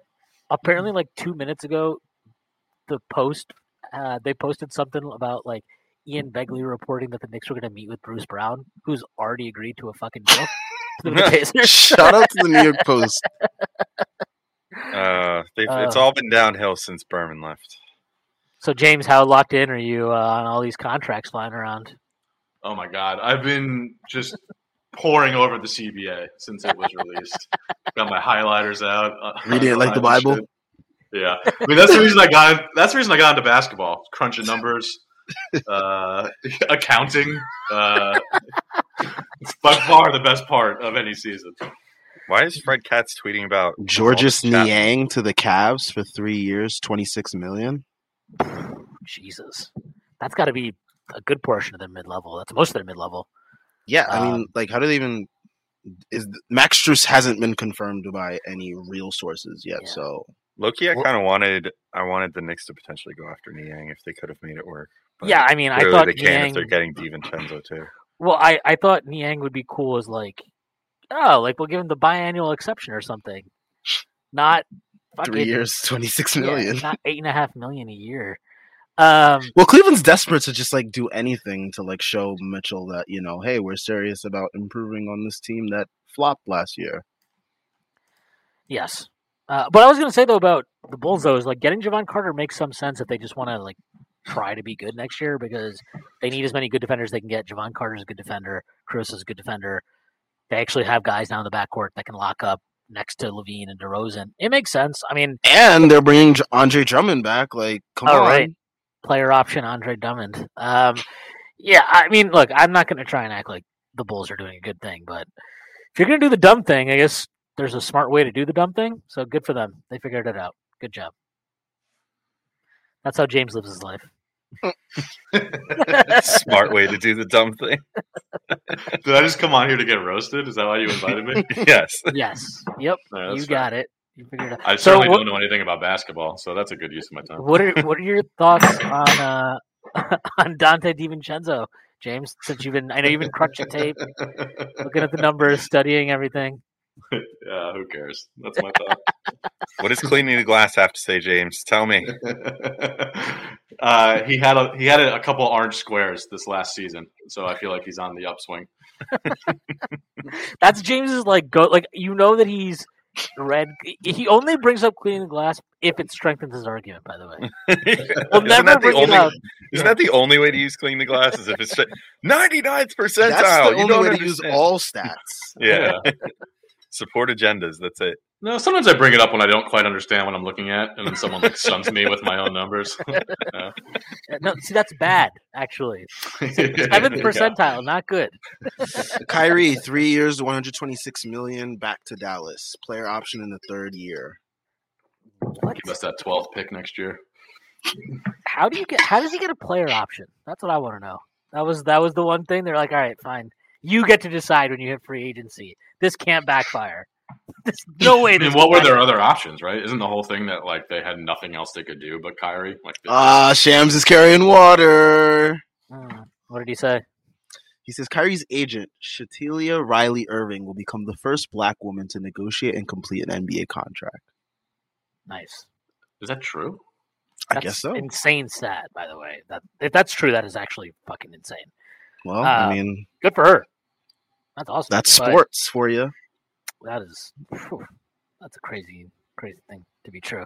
Um, forty-two million a year for Kyrie Irving. He's earned it. Let me tell you that. You earn every penny of that contract on the floor, in our hearts. Um, So, I mean, uh, I saw Phoenix fans actually like legitimately getting hype, like thinking that it was somehow a possibility that they were going to get him. Um, God bless their imaginations. what would that roster even be? You just have four fucking guards that need the ball all the time. like what? It's like the All Star game every night. Isn't that what everybody wants? Giving up 170 points a night. I can't believe after all that, the Kyrie just went back to the Mavericks. What did you think was gonna? You thought he was really gonna take that meeting with Houston? Uh, Maybe I don't know. Lord knows. You know what I wonder? the I wonder if- presence they need. Which I mean, I, I think that Houston is a little more free thinking of a town than Dallas, if you know what I'm saying. Uh, the it, it's yeah, it's probably Less likely to murder a president? So my guess on this DiVincenzo thing is, and this makes sense for him. He might just be waiting to see if somebody's left holding the bag. Like Houston hasn't signed Fred VanVleet, was the guy they were apparently making some huge offer for. Apparently Toronto's trying to keep VanVleet in the mix because Masai has no fucking idea what he's doing. Um, if Houston has no money to spend, what if they're just like, "We'll give you fucking two years, twenty five million a year to come"? We'll be like, oh, "Okay, great, I'll do that. Thank you, Knicks." Um, but like, I mean, that's the only reason I can imagine it would be taking this long because all the reports were that this was more or less trending in a direction. But if you're his Well, wouldn't agent, the Knicks be waiting to do whatever the other move is, whether it's trading Obi or something like that, before signing Donte? Like, if they can't find, is there a world where the Knicks don't find a, a trade partner for Obi that they think is like, if, if the best they can get is like pick fifty, you know, uh, projected from like some random Oh, asshole, would they just hope hold on to him and then and then not sign Donte DiVincenzo because like he's not going to want to go somewhere he's not guaranteed a role, right? Like. I mean, what does Obi have any? Like, are they going to play Josh Hart at backup four minutes, like at for extended periods of time? I just don't feel like Thibs is going to do that. but what? So I don't know how just one. don't- I don't know how one affects the other. What if you? Oh well, I Thibs to go so because? I don't know anything, I was asking in Patreon in our Patreon Discord earlier. I was like, "What is Donte DiVincenzo's role?" And like a couple people were like, "Well, like Hart and RJ could play backup four if he comes over and we trade Obi." Like that was something that was thrown out there. I mean, Um, that's what I think you have to do, right? Is just like tell him, like, listen, um, it is wonderful that you would prefer a true four, but because you fucking have no imagination, we have to force this imagination upon you, and you will play wings at the four this year for 13 minutes a night when Randle is not out there, fucking dribbling, you know, tripping over his dick. You know, I, as you were just describing That describing big? Wow. as you were just describing that, I just imagine like like Leon Rose with like a spoonful of medicine, like trying to make Thibs take it, like a petulant child, just like Thibs. well, you're it gonna would take, be like you're gonna. Take this small ball for. You're gonna take that get- porn open it, open meme where the, the woman's holding the other woman by the ponytail and feeding her a bottle of milk. You know that one? that's, Yeah. a couple, that's a couple years old. Well, as the designated everyman of the group, let me ask you, like, what is Donte DiVincenzo's role if they don't trade anybody? Like, wh- what would he be coming here? Uh, just real quick, Khris Middleton back to Milwaukee, three years, 102 million. Um, what would his role be? I mean, if they bring everybody back, I have no idea. They'll probably do the hockey shift thing that we did two years ago, where Thibs is just like five man rotations. That's all we do, and I personally would hate that. I think that would suck ass. Um, which is why I think like if they're getting DiVincenzo, we'll see. Obviously, it's possible they don't. Um, if they get DiVincenzo, then you have to imagine there's a like you Obi has to go and you have to fucking make him. I, I just don't see any other way it works. It it makes actually no sense to me otherwise, unless they're signing him to fucking you know basically. I mean, you're going to consolidate. Otherwise, I guess that's the only other way it makes sense. But I still don't like that. I don't know. I, I just I don't get it unless you do that. By the way, four eighty million That's for what I Jakob about to say. Poeltl. Jakob Poeltl going back, going back to Toronto. Alex Well- is always so happy when big guys get paid. It's so annoying. Actually, I, I wouldn't have given him that contract. That's way too much money for him. Toronto is nuts. would you have done it if it did, the money didn't matter to you though? If the money didn't matter to me, like if it's not my money and I don't Yeah, if care you're just about like, oh, having he's a a good, big guy, he deserves if I don't, it. if I don't care about having a good basketball team, then yes. In a vacuum, yes, I, I love giving big guys money. yeah, they Uh, he's deserve it. earned it. He's They fucking deserve seven feet tall. You know how hard life is for him. James knows. James is super tall. People don't know this about James. Extremely tall. How tall, James? Six Wow, feet even. I thought you, James got is two not inches six on foot you. even, by the way. I thought you were gonna say six. You're six nine. two, Sam. Yeah. Damn. You, you need to like I don't know. You're, it's not coming across that way in the video. You need Got to to stand is- up. Yeah. Yeah, you need like a like a uh, what are they like a lineup? Yeah. People, like, people always say that shit to me too. Like when I meet people in person, they're like, "Wow, you're much taller than I thought." I'm like, Yeah, Alex, you were much taller than? I thought you were going to be when I saw you. Yeah, Alex is actually like Alex is like six five, but he is actually fourteen six. He's just a gigantic Neanderthal. You know. By the way, Cam Johnson back to the Nets. Four years, Or 108 one million. 108. You know, so it's on like that about note- that amount that they traded Joe Harris for that get that space, right? Yeah, Yeah. I mean that Cam Johnson contract is. You It's know, if, if he was if he was like four inches taller though, he would have earned it. Yeah. Alex? No, I don't. I don't think. Yeah, that's that's a bit much for a guy of his height, if you ask me. Um, I mean, who can he even shoot over Premium Glass, realistically? See if he's worth it. Uh, Nick Friedell laid off. By the way, if anybody cares. Uh, Have yeah, you guys talked womp. about JVG yet? we're not. Jake, Jake Andrews Not. says he's six foot, and everyone thinks he's five nine, and everyone has to pull out the tape measure.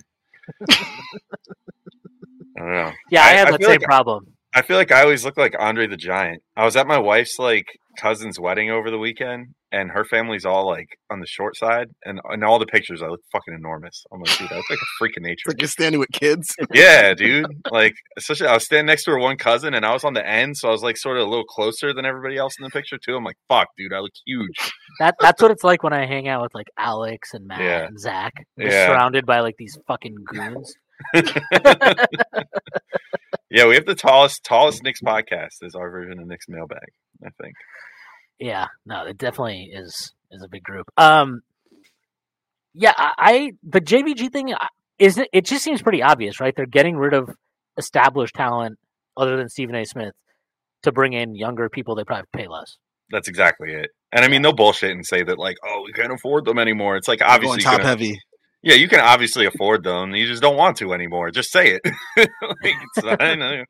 We don't feel like They paying haven't Frank announced Gundy who's five taking their million a place, year. have they? No, but they there was speculation. I mean, JVG, you know, it'll probably be like, well, no, well, my guess still be JJ Redick, but it maybe could be Doris Burke. They said maybe Richard Jefferson. I'm like, oh my god, if oh you hate yourself, make it Richard Jefferson. Like, if you want to like, Dick Jefferson. yeah, if you want to make everybody's fucking ears bleed every time that you have a prime time premium game, make it Richard Jefferson. Fucking asshole. Damn, that, that shit just doesn't even feel right. Like, no Mike Breen with no JVG and, and Yeah. Mark Jackson. That's that's wild. Can you? Uh, Breen might. I mean, I'm praying for Breen. That's what I'll say. You know who else is praying for Breen? Mark Jackson. He's praying for everybody. To be fair, those back and that back and forth is going to be so stupid. oh my god.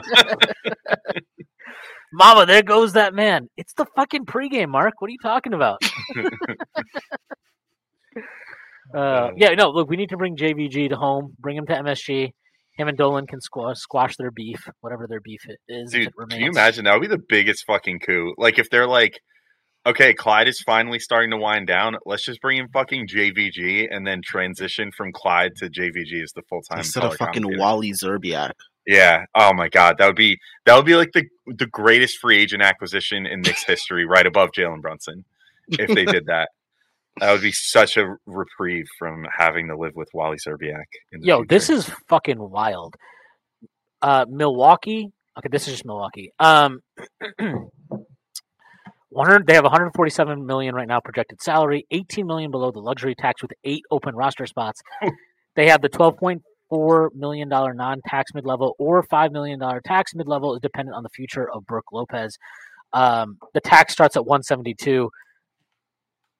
I am very fucking I don't know. Like Houston can make things very uncomfortable for them. That's for sure. yeah. Oh, well, uh, all right. Wait. So, how much money do they have before the tax? The tax is at 172. Uh, but if they, they can't, I mean, they were not going to be able to use the full mid level because that'll hard cap them at 172, and they have Mhm. eight open roster spots, so that makes no sense. Yeah. Um, I would imagine if they like if they go 20 million for him, I just don't know how they do this. Like, I really don't. Uh, the the tax like once you use the so that if they use the tax mid level or the non tax mid level to bring him back, they'll put him at like 159. Then they the apron, the first apron is at 165. Or sorry, that the tax is at 165. The first apron is at 172. But they're they're hard capped at 172 if they use the full mid level to bring back Brook. They have his full bird right, so they wouldn't need to do that. But like they're just kind of shit out of luck here if Brook wants money and Houston's offering him money. I don't know how they can match it. Is there a world where you would entertain if you're the Knicks and you could make it happen somehow? Giannis, yeah, I would do that. No, working a sign and trade for Brook Lopez. I mean, what are we giving up? I don't know. I would assume it'd have to be Mitch, but Mitch probably puts him in the same bind as signing Brook Lopez. So I guess And that's Mi- not really Mitch's gonna help. contract is fucking awesome now. Yeah, Joe Ingles to the Magic? All right. Hmm. wasn't that like rumored by someone earlier Fischer. today? It's like Yeah, Fischer had Yeah. that. That was so Fish- random. six Fish- scoop fish man. Fischer's go. had Fischer's been look his his little It's better than having Massey. His Yeah. his pre free agency piece every year. He usually nails most of that shit. How's that? How's that dime dropper or whatever guy doing so far? He keeps deactivating and reactivating, and trying to give the. I think the only thing he being said so far, yeah, the only thing he said so far is like Dame's going to Philly, I think, and that Fred VanVleet's going to Houston, which is like not exactly the biggest, you know, fucking biggest scoop considering everybody's been talking about that for a while. James has been talking about this forever. Yeah, it's been big, big in my household. Every night I talk to my daughter about Fred VanVleet and where he might go. What does she think? Does she like that fit for him? yeah, she does. she just wants to see him happy. You know, Did that's you- really what it is. Did you read your daughter the the new CBA as a bedtime story yesterday? Is that your prep for today? Uh, by the way, somebody in chat said this. Dimes guy had Bruce Brown to Indiana. Yeah, I remember he had that. All right, so Dime Dime guy might be real. Yeah, a He couple is of someone's Dime guy said son seem yeah, or something like daughter. Do you think? Do you think Fred VanVleet's a good father, James? Honestly, no. He seems like someone who's pretty distant. Just from his body. what gives you that? facial facial expressions? And let's be honest, like if, if you're trying to guess if a dad is bad or good, you've got like like 70-30 the guy's gonna be bad. Like any any given dad. Most fathers are terrible. Wow. this is for me. Good job. Let's go. Get him out of here. We're done. You guys don't How care is that about a that. soccer reference? What the hell It is, was is sock. It's not a reference. It's like very much a just a thing that happened. A thing Yes. that happened. Okay. Yeah, it's like it's like when Enes. Not no, that's so mean. It's like when. It's like Wow, when that's the Kurt Enes Thomas. Kent. Yeah, it's, it's like when Marcus Camby left the Knicks the first time. Think of it that way. That's Enes Freedom to you, by the way.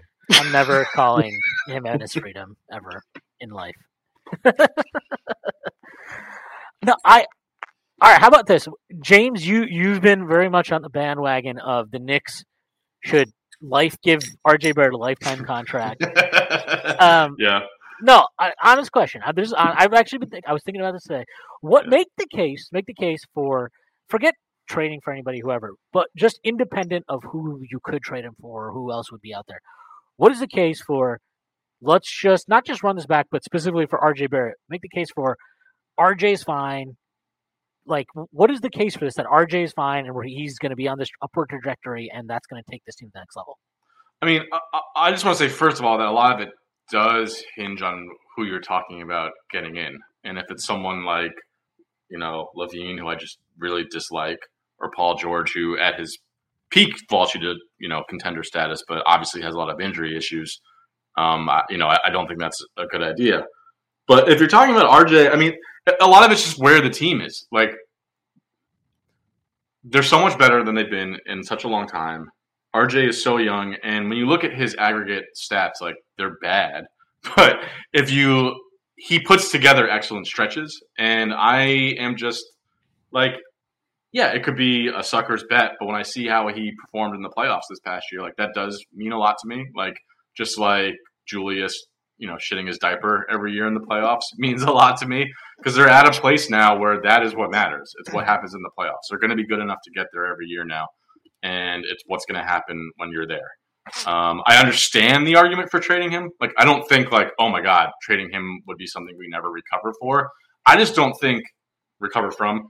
I just don't think that trading him at this point for the people that people have talked about trading him for automatically puts him in some contender status where it's like you got to do it. It's like taking a risk on someone who's like, oh, I'm, I'm very wishy washy on when you still have time to see if he develops. But like, I get when you look at all his, you know, how bad the efficiency has been like in aggregate, you know, for his career. But he's also had like, you know, he's had like three month stretches where he's been terrible, but then he's had like month long stretches where he's been awesome.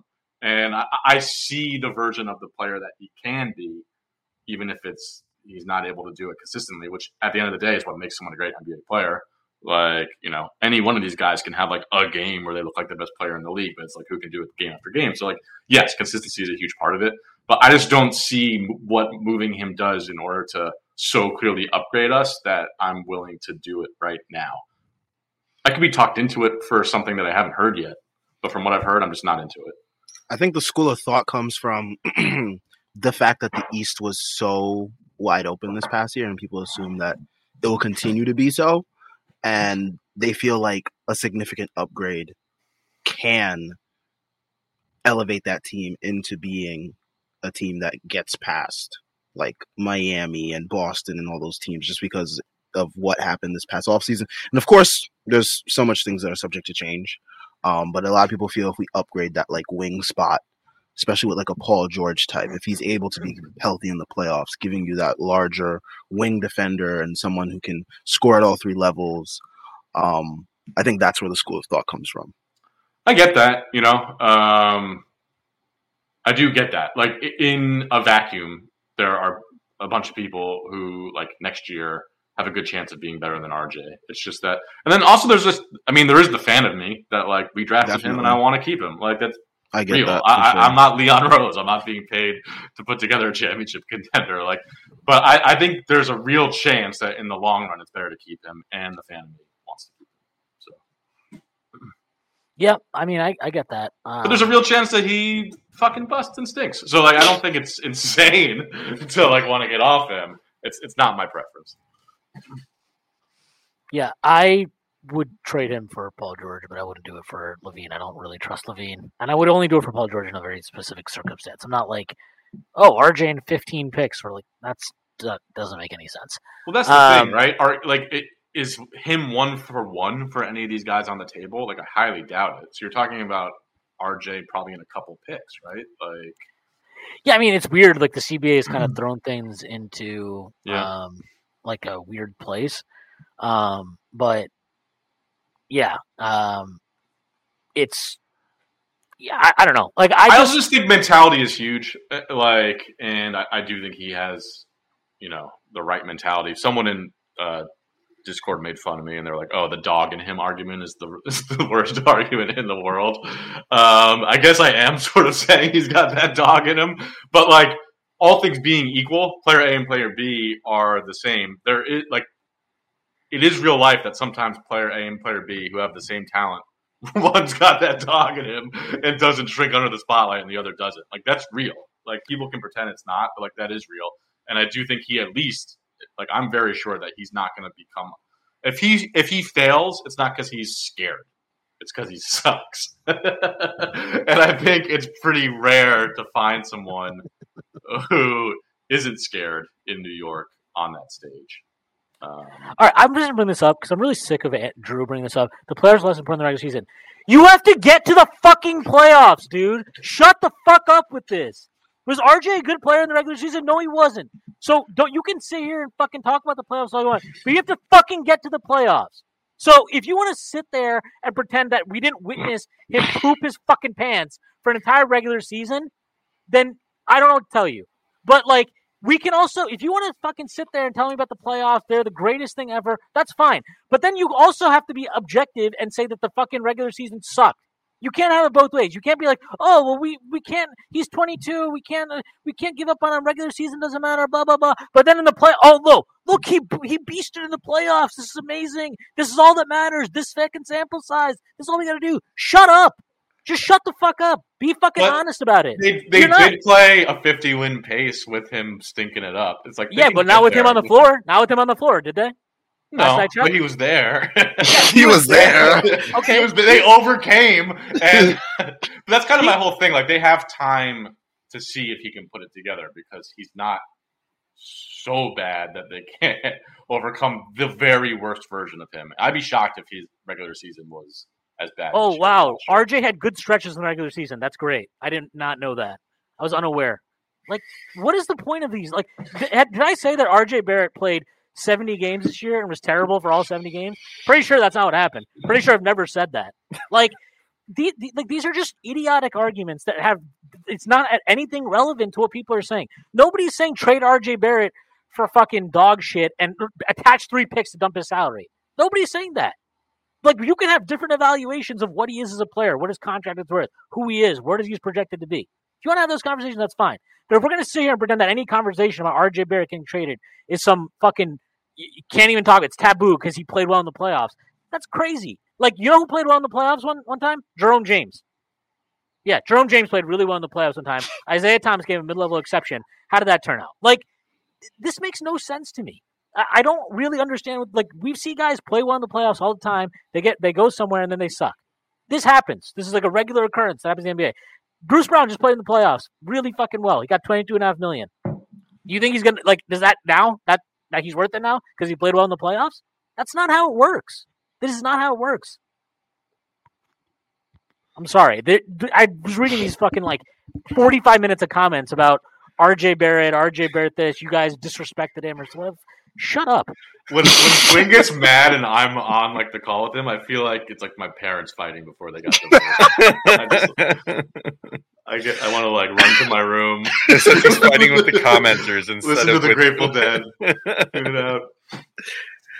Oh man, we've hit a lull in free agency, but Tre Jones got paid by the Spurs. Two years, Two 20 years, million. twenty million. Yes, holy shit. RJ Barrett's played well for significant stretches. Nobody's denied this. For three years, all we did was talk about how great RJ Barrett was, how impactful he was, how his trajectory was great. He stepped up in these moments. But because he had a bad season and people were critical of him for that bad season, that means now that like nobody ever acknowledged his good moments. I don't like this stuff is just fucking crazy. And honestly, if we're gonna be real about this, if RJ Barrett just had the season he had on the fucking Heat, not a single one of you guys would be talking about him like he's this untouchable player because of 11 games in the playoffs. Not a single mm-hmm. one. I promise you that. Nobody. Tyler Herro had a good fucking run in the bubble. His rookie, his rookie season, all the way to the finals. Did anybody? Did any single one of us be like, yeah, trade RJ for Tyler Herro, other than Tyrese? No, nobody said that. Not a single person said that. So like, we can't like. Don't act like this is an irrational conversation. It's a rational conversation. If we can shit on our Julius Randle because he had two bad playoffs, and set aside to All NBA, deserved All NBA regular seasons, we can have a critical conversation about RJ Barrett. He's fine. He- He'll be fine. He's a he's a good player. He makes pl- plenty of money. Like this is this is fine. He, he's to be okay if we on a fucking stream or we in a Discord talk about his bad moments. I mean, I don't think it's unreasonable at this point. And like you and I just talked about this on the pod this week on Pod Strickland earlier, like to have concerns about is RJ going to add an off the dribble game well enough, you like from the outside that he's going to like discover that and then not only discover it but become good enough at it to uh, make him a good enough player to take the Knicks to the next level at some point. So that's why I don't think uh, like to my eye, I'm finally starting to kind of have those worries about like I don't know if this dude's ever going to be a pull up three point shooter. I don't know if he's ever going to have a pull up midi, and that might be fine, you know. But like, wh- uh, who is he then at that point? Like he's a a guy that can let's just say that he even manages to like normalize his spot up three point shooting to like 36% or something like that. So then okay, he's a guy that can shoot 36%, attack closeouts and score inside and draw free throws, which is a good player that'll have a role in the NBA for a long time, but you know, if you get a get an opportunity to take advantage of this window, like I I don't know, I think there's I think there's a little disconnect in people's brains about going from There's always a disconnect in people's brains. yeah, well, mine too, uh, all the time. But like, if, you know, from going from like rebuilding and building the young core and all this stuff to now all of a sudden like realizing like you have Jalen Brunson, you have Julius Randle. Clearly, the team is committed to Julius Randle, so like you should get used to that. Um, if they have these two guys that are like 26 and 28 years old, I believe they're going to be next year, maybe slightly older than that. Um, either way, like both those guys are in their prime now. Like it's kind of time to start thinking about like, all right, well, we want to maximize the window that we're afforded by those guys and the bargain bin contracts that they're on with Brunson and Randle, then okay, yeah, you might trade RJ somewhere and he might turn into a 22 point per game scorer three, four years down the line, but you might, in waiting for that, miss your opportunity to do something better. And that's that's the thing. It's like you can't. It, even if RJ would turn into like a two-time All-Star or something in his career, but if you were able to trade him for like Paul George and make a real run at a finals or something, like I think you got to do that because that's what every team wants. Like, do you think that You were the one who talked me into Paul George being too brittle. You showed me the screenshot of his games played the last four seasons. I know I am still worried about him being too brittle. I just pulled his name out of my ass because that's like the one being most most Well, discussed. talked about, yeah. Yeah, that's Yeah. the guy being most discussed. But like that's just I think the overall rationale is is what I come down on. Like if if you think that That's where I'm can- with you. I feel like for the right player, like yeah, Yeah. he's definitely not untouchable. If you think a player Zach puts- LaVine and Paul George for different reasons, both I'm like, eh, I don't like that at all. Even Yeah. if Zach LaVine, yeah, is like infinitely more efficient than him. Right George, if you can guarantee that he could play like 50 games and be healthy for the playoffs, I'd be all about it. But that I am not totally sure about That's that. still a And that's big dice if roll. he was guaranteed yeah. to be healthy for the playoffs, you'd be- be foolish not to do it, right? Yeah. Like, I mean, I think that's pretty clear. Bruce Brown's contract with the. Indiana Pacers contains a team option in year two. Oh wow. tell ESPN. So it's basically a one year, twenty two and a half million dollar contract. Um, look, if if you think a move takes you into contention, it's I'm sorry, it's something to consider. Like, and if you don't like the play, like, yeah, Paul George is an injury concern. So if you just don't like the injury concern, that's fair. I don't really d- dispute that. But I don't think it's like exactly insulting to be like, yeah, I'd consider trading RJ Barrett for sure an injured, an oft injured, but when playing an All NBA caliber wing. Like, I'm sorry, I don't think that that's insulting because I personally think if he's right and he's the and RJ is really like the main only rotation piece going out, that would make us a contender. I believe that. Like, I think this team is good enough for that. If you don't believe this team is good enough for that, then you shouldn't do that trade. I agree with that also. Like, so if your entire point is the team's not good enough, then fine. I disagree with that. But that's a reasonable point of view, I think. Like, that's also why I wouldn't do it for Zach LaVine. I don't think Zach LaVine makes this team a contender.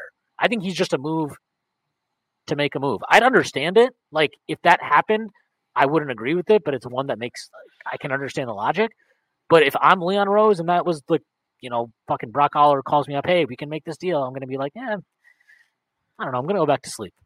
I, yeah, I think if you, I think if you trade like, let's just say that the deal existed where you could trade RJ Barrett one for one for LaVine. That's where, it, that's like, I guess, just you you look at that and you say, we feel so confident in our defense that we just think that having a 25 point per game scorer that can score from all three levels is going to completely put us over the top. And I, I just don't know that I believe that because I think that LaVine is just throughout his career proven like the guy is worth somehow less on defense than he is on offense. And he's like a super prolific offensive player.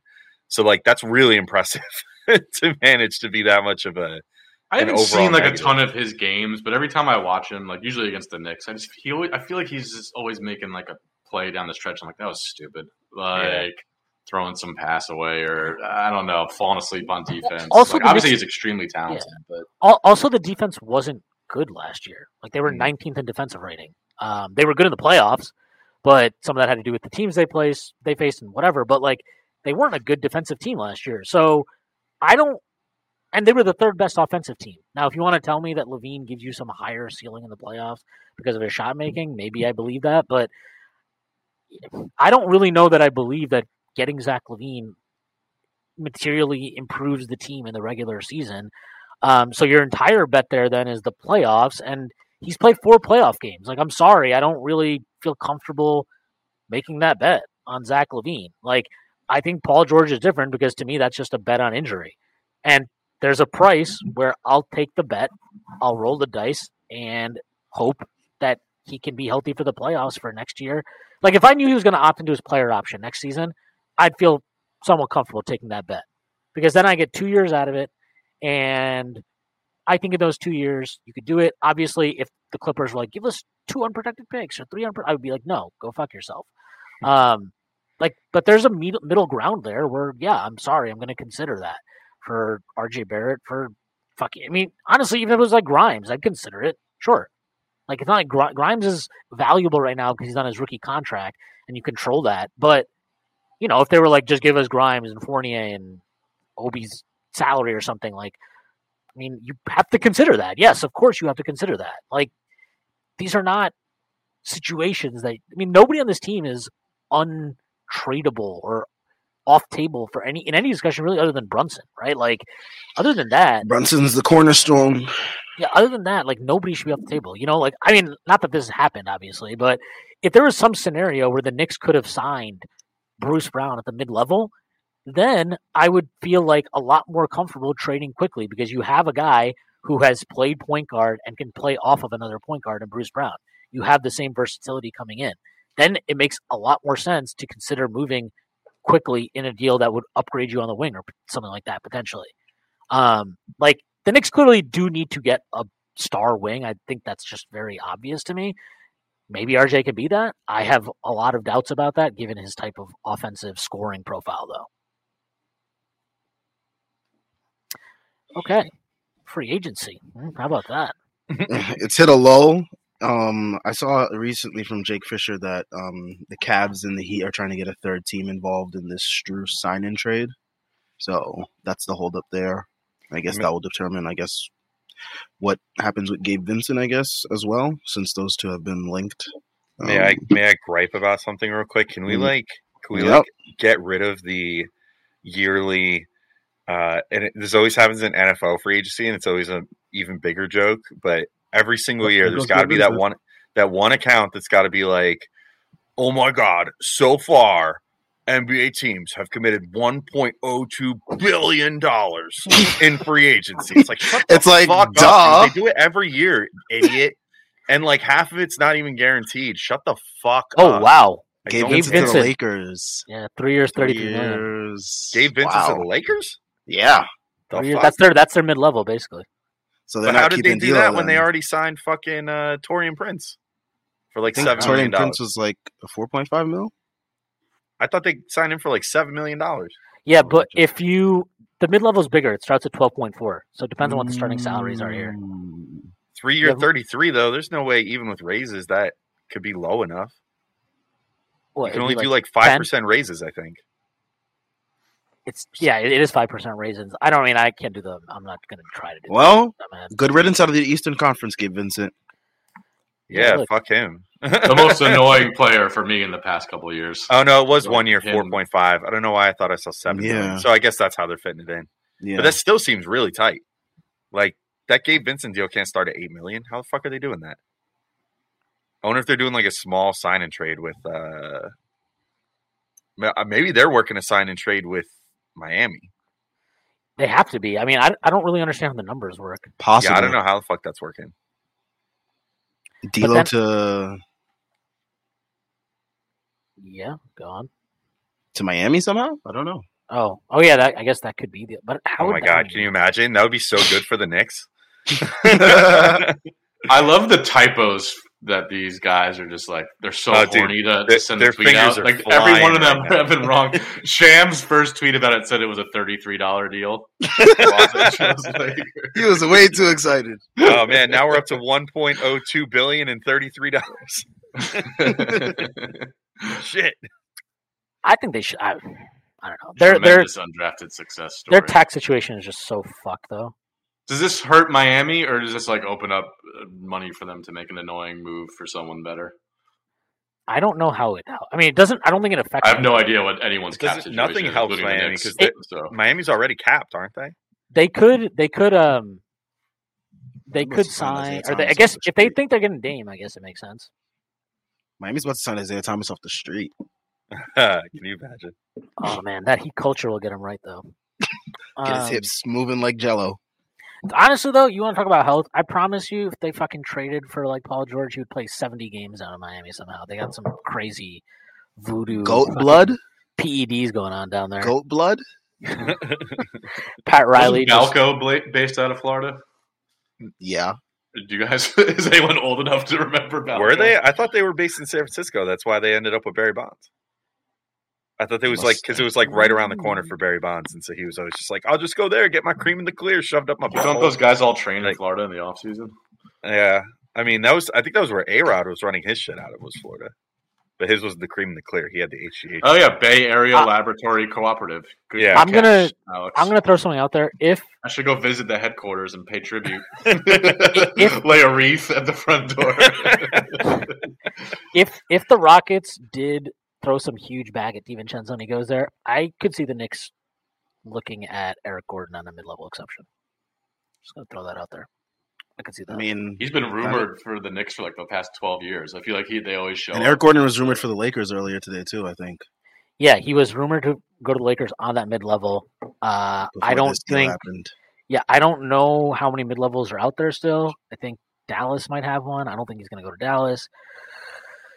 Uh, I don't know. I mean, what other contenders have him? It doesn't feel like Miami's going to spend their mid level. I think they're still over the fucking tax right now. Um, So who the hell is going to play for Miami? What the hell?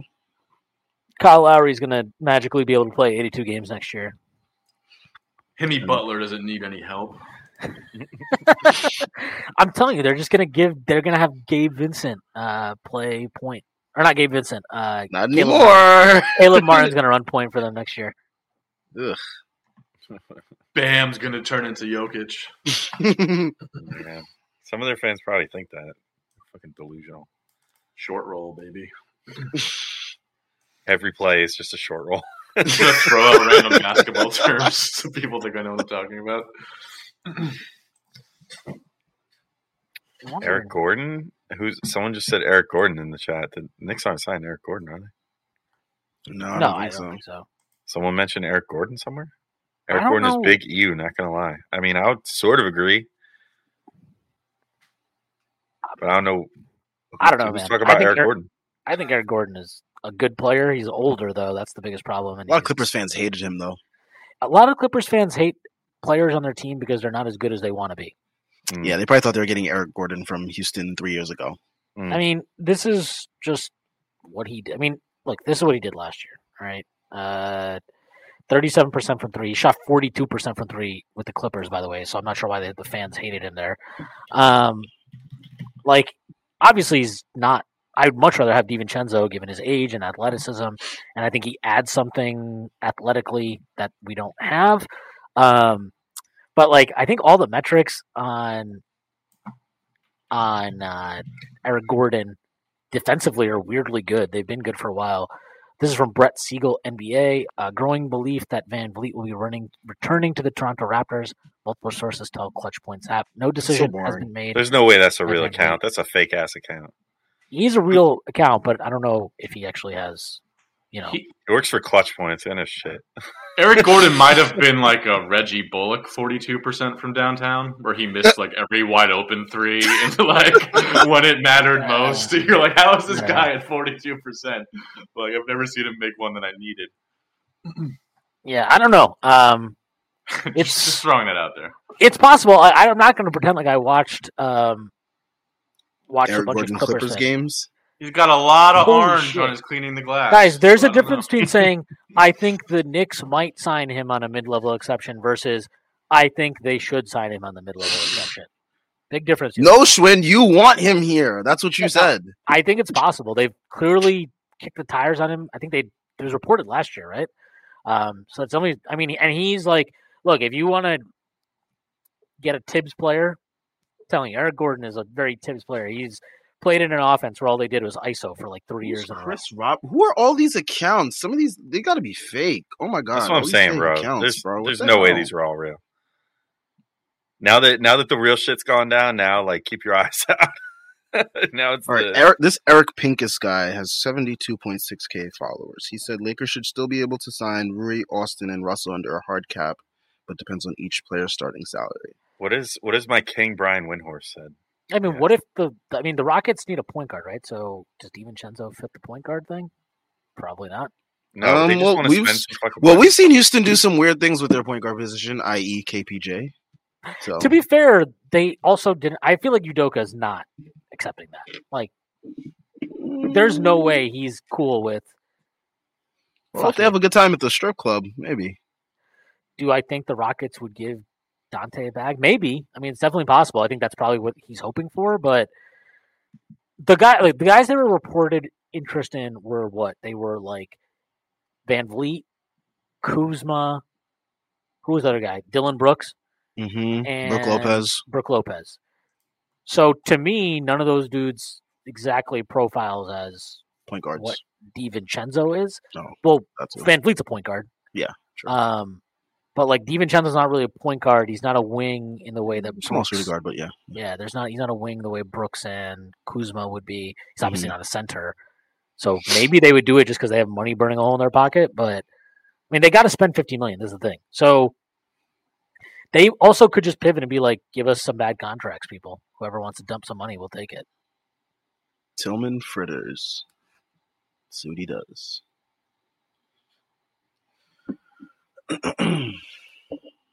This should be fun. Really Man, what is excited. taking what is taking so long for all these deals, man? I mean, it's been 90 minutes. So really has? Oh my god. It correct. feels like it's been like ten minutes, honestly.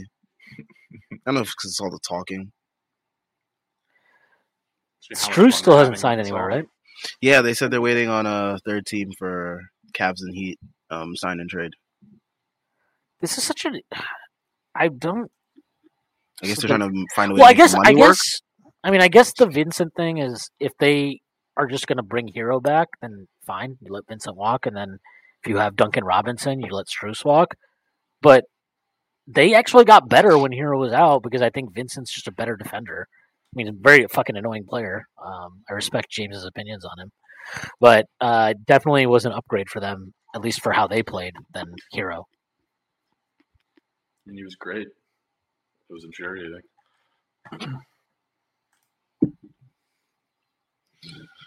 So, all right, let's see. Someone said Cam Johnson, four years, one hundred eight million. Jakob Hurdle, four years, eighty million. I don't even, I didn't even know the Jakob deal was that much. Wow. Four eighty. I'm so for happy him for him. I'm so happy for him. I But think man, I mean the More Knicks, the Knicks contracts look better and better every day at that point. yeah, dude, Mitch is getting paid less than Turtle. Like that's pretty solid. I like that you keep calling him Turtle. That's what his name is. It's Jakob Turtle. Uh, I'm trying to look. That's xenophobic. I'm looking at. Look, this. his name sounds so much like Turtle, man. I can't. I forgive you, but it's very, very morally inappropriate of you. So Turtle. Man, what are Lakers about to do with their big man spot? Like, who the hell are they going to sign? They have like Anthony Davis and like That's it. I don't. This Raptors thing makes no sense to me. Uh, no, Bring actually, back Dwight Howard. uh, I guess. I guess they could do that. They can. They could still just be under the first apron, but shit's gonna get ugly if they keep um if they keep OG and they have to pay him a year, and they have to pay um you know fucking what's his name in a year uh Siakam. They can manage it for this season, the cap, but it doesn't really seem like a long term thing. Uh, Lakers still have interest in re-signing D'Angelo Russell. You know, this is like Austin Reaves, right? The Rockets. This is the Austin Reaves spot. Throw him an Mm. offer sheet. Maybe. I mean, he's he's unrestricted. Reeves? No, no, he's, restricted, right? He's restricted, right? Oh, okay. Uh, this is from Jordan Bub. How do you think Niang and Strus help out the Cavs? And do you think with these moves, Cavs have pushed back the Knicks? Uh, They don't have Strus yet. I don't like the Niang contract. He does help them probably because he just gives them more shooting. Who was the guy they did? That, that was it, right? Uh, Strus probably helps them. And I they brought back LeVert. yeah, they brought back That LeVert. That doesn't. Yeah, that doesn't really do anything. That doesn't change anything for them. Yeah, It's like running on a treadmill. Um, yeah, I don't know. I think um, I would guess that if they do get Strus, though, that does add more shooting, which is Yeah. what they lacked heavily versus us. Yeah, I mean, it definitely would have helped them against us. I don't know if it pushes them past the Knicks, but They still sucked on the glass. yeah, Like, it's probably yeah, a better series. It's a closer series, that's for sure. The Knicks sucked on shooting threes too in that series for the whole playoffs, really. So, um, you know, I, w- I will say those Strus threes would have killed versus the cat versus oh, us. oh god, everything about him would just be brutal. Just the worst. Especially as we were missing so badly. Like those would have been just backbreakers. All right, got a new Woj tweet. Joe Ingles. Oh, who cares about Joe Ingles getting a two year, $22 million from the Magic? Okay. He got two years, twenty-two million. Yeah. Good for him. An accomplished role player and presence for a young Magic. Look roster. at Woj just like doing verbal, like an accomplished presence. Like what the Just- fuck is that? What do you think insane is- water carrying. What do you think Literally his presence for forty-eight is? His presence has added so many uh, championships. Suns for got 36. Yuta Watanabe. minimum. I'm assuming they have to give minimums, right? They don't have any other option. Um, that's a decent pickup for them. Yeah. So, he had a good shooting year last year. I'm not sure how real that is, but he did shoot the ball left. Who's left for role gym, players? though. There are nothing left but dro- role players, Jake. Uh, the entire fucking class, unfortunately, was just role players basically, and like Kuzma and Fred VanVleet and Jakob Poeltl. Why is Fournier trending? Because Knicks fans think that like we can trade him just Oh my God! It's yeah. Fournier's just become the most valuable trade chip in the league. Some Knicks fans saying that right now. And Yeah. Matt, Also, that ESPN tweet, I think, just like didn't help. Too. What was the ESPN tweet? It was ESPN Evan Fournier has more than twice as many career three pointers as Larry Bird. Shocked face emoji. yeah. What is that? What is that? Uh, uh, hourly E ESPN social media employee know? What do they know? He's two times the shooter that Larry Bird was. In my opinion, two times the player, the man, and the father. If I if I may. I think that I'm just he's- glad that he knocked Stocks Starks off the top of the all-time three-point list for the Knicks. Oh man, So this is I the love being a updated Phoenix hater. roster.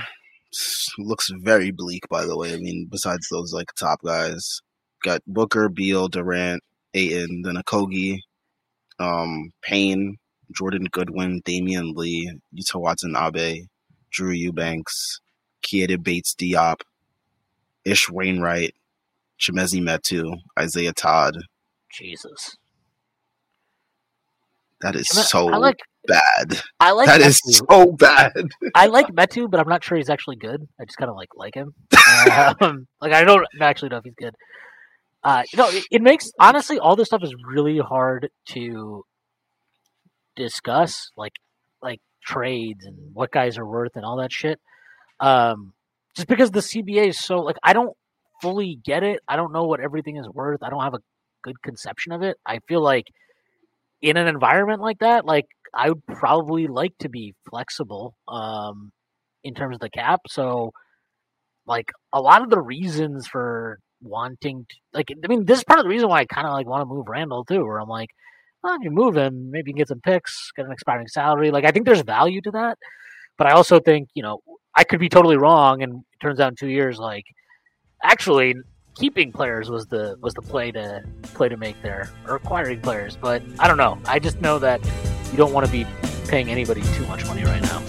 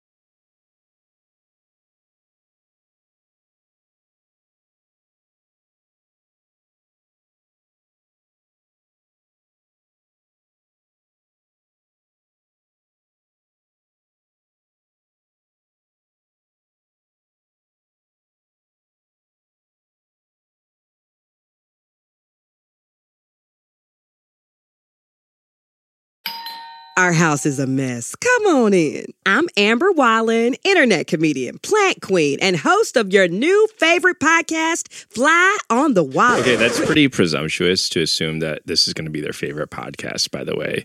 Like, come on, Amber. Anyway, that wasp that you just heard interrupt me is my husband. And co host Benjamin Wallen, also a comedian, and I host people at our home. I have a great wine collection in my cellar. Well, you it's not a mean cellar. the mini fridge? It's a mini It's a mini yeah. fridge. New episodes of Fly on the Wallin drop every Wednesday. Listen in as we discuss relationships, books, and keeping our sweet baby kid alive while we make laughs on the internet. Subscribe to Fly on the Wallen wherever you get your podcasts.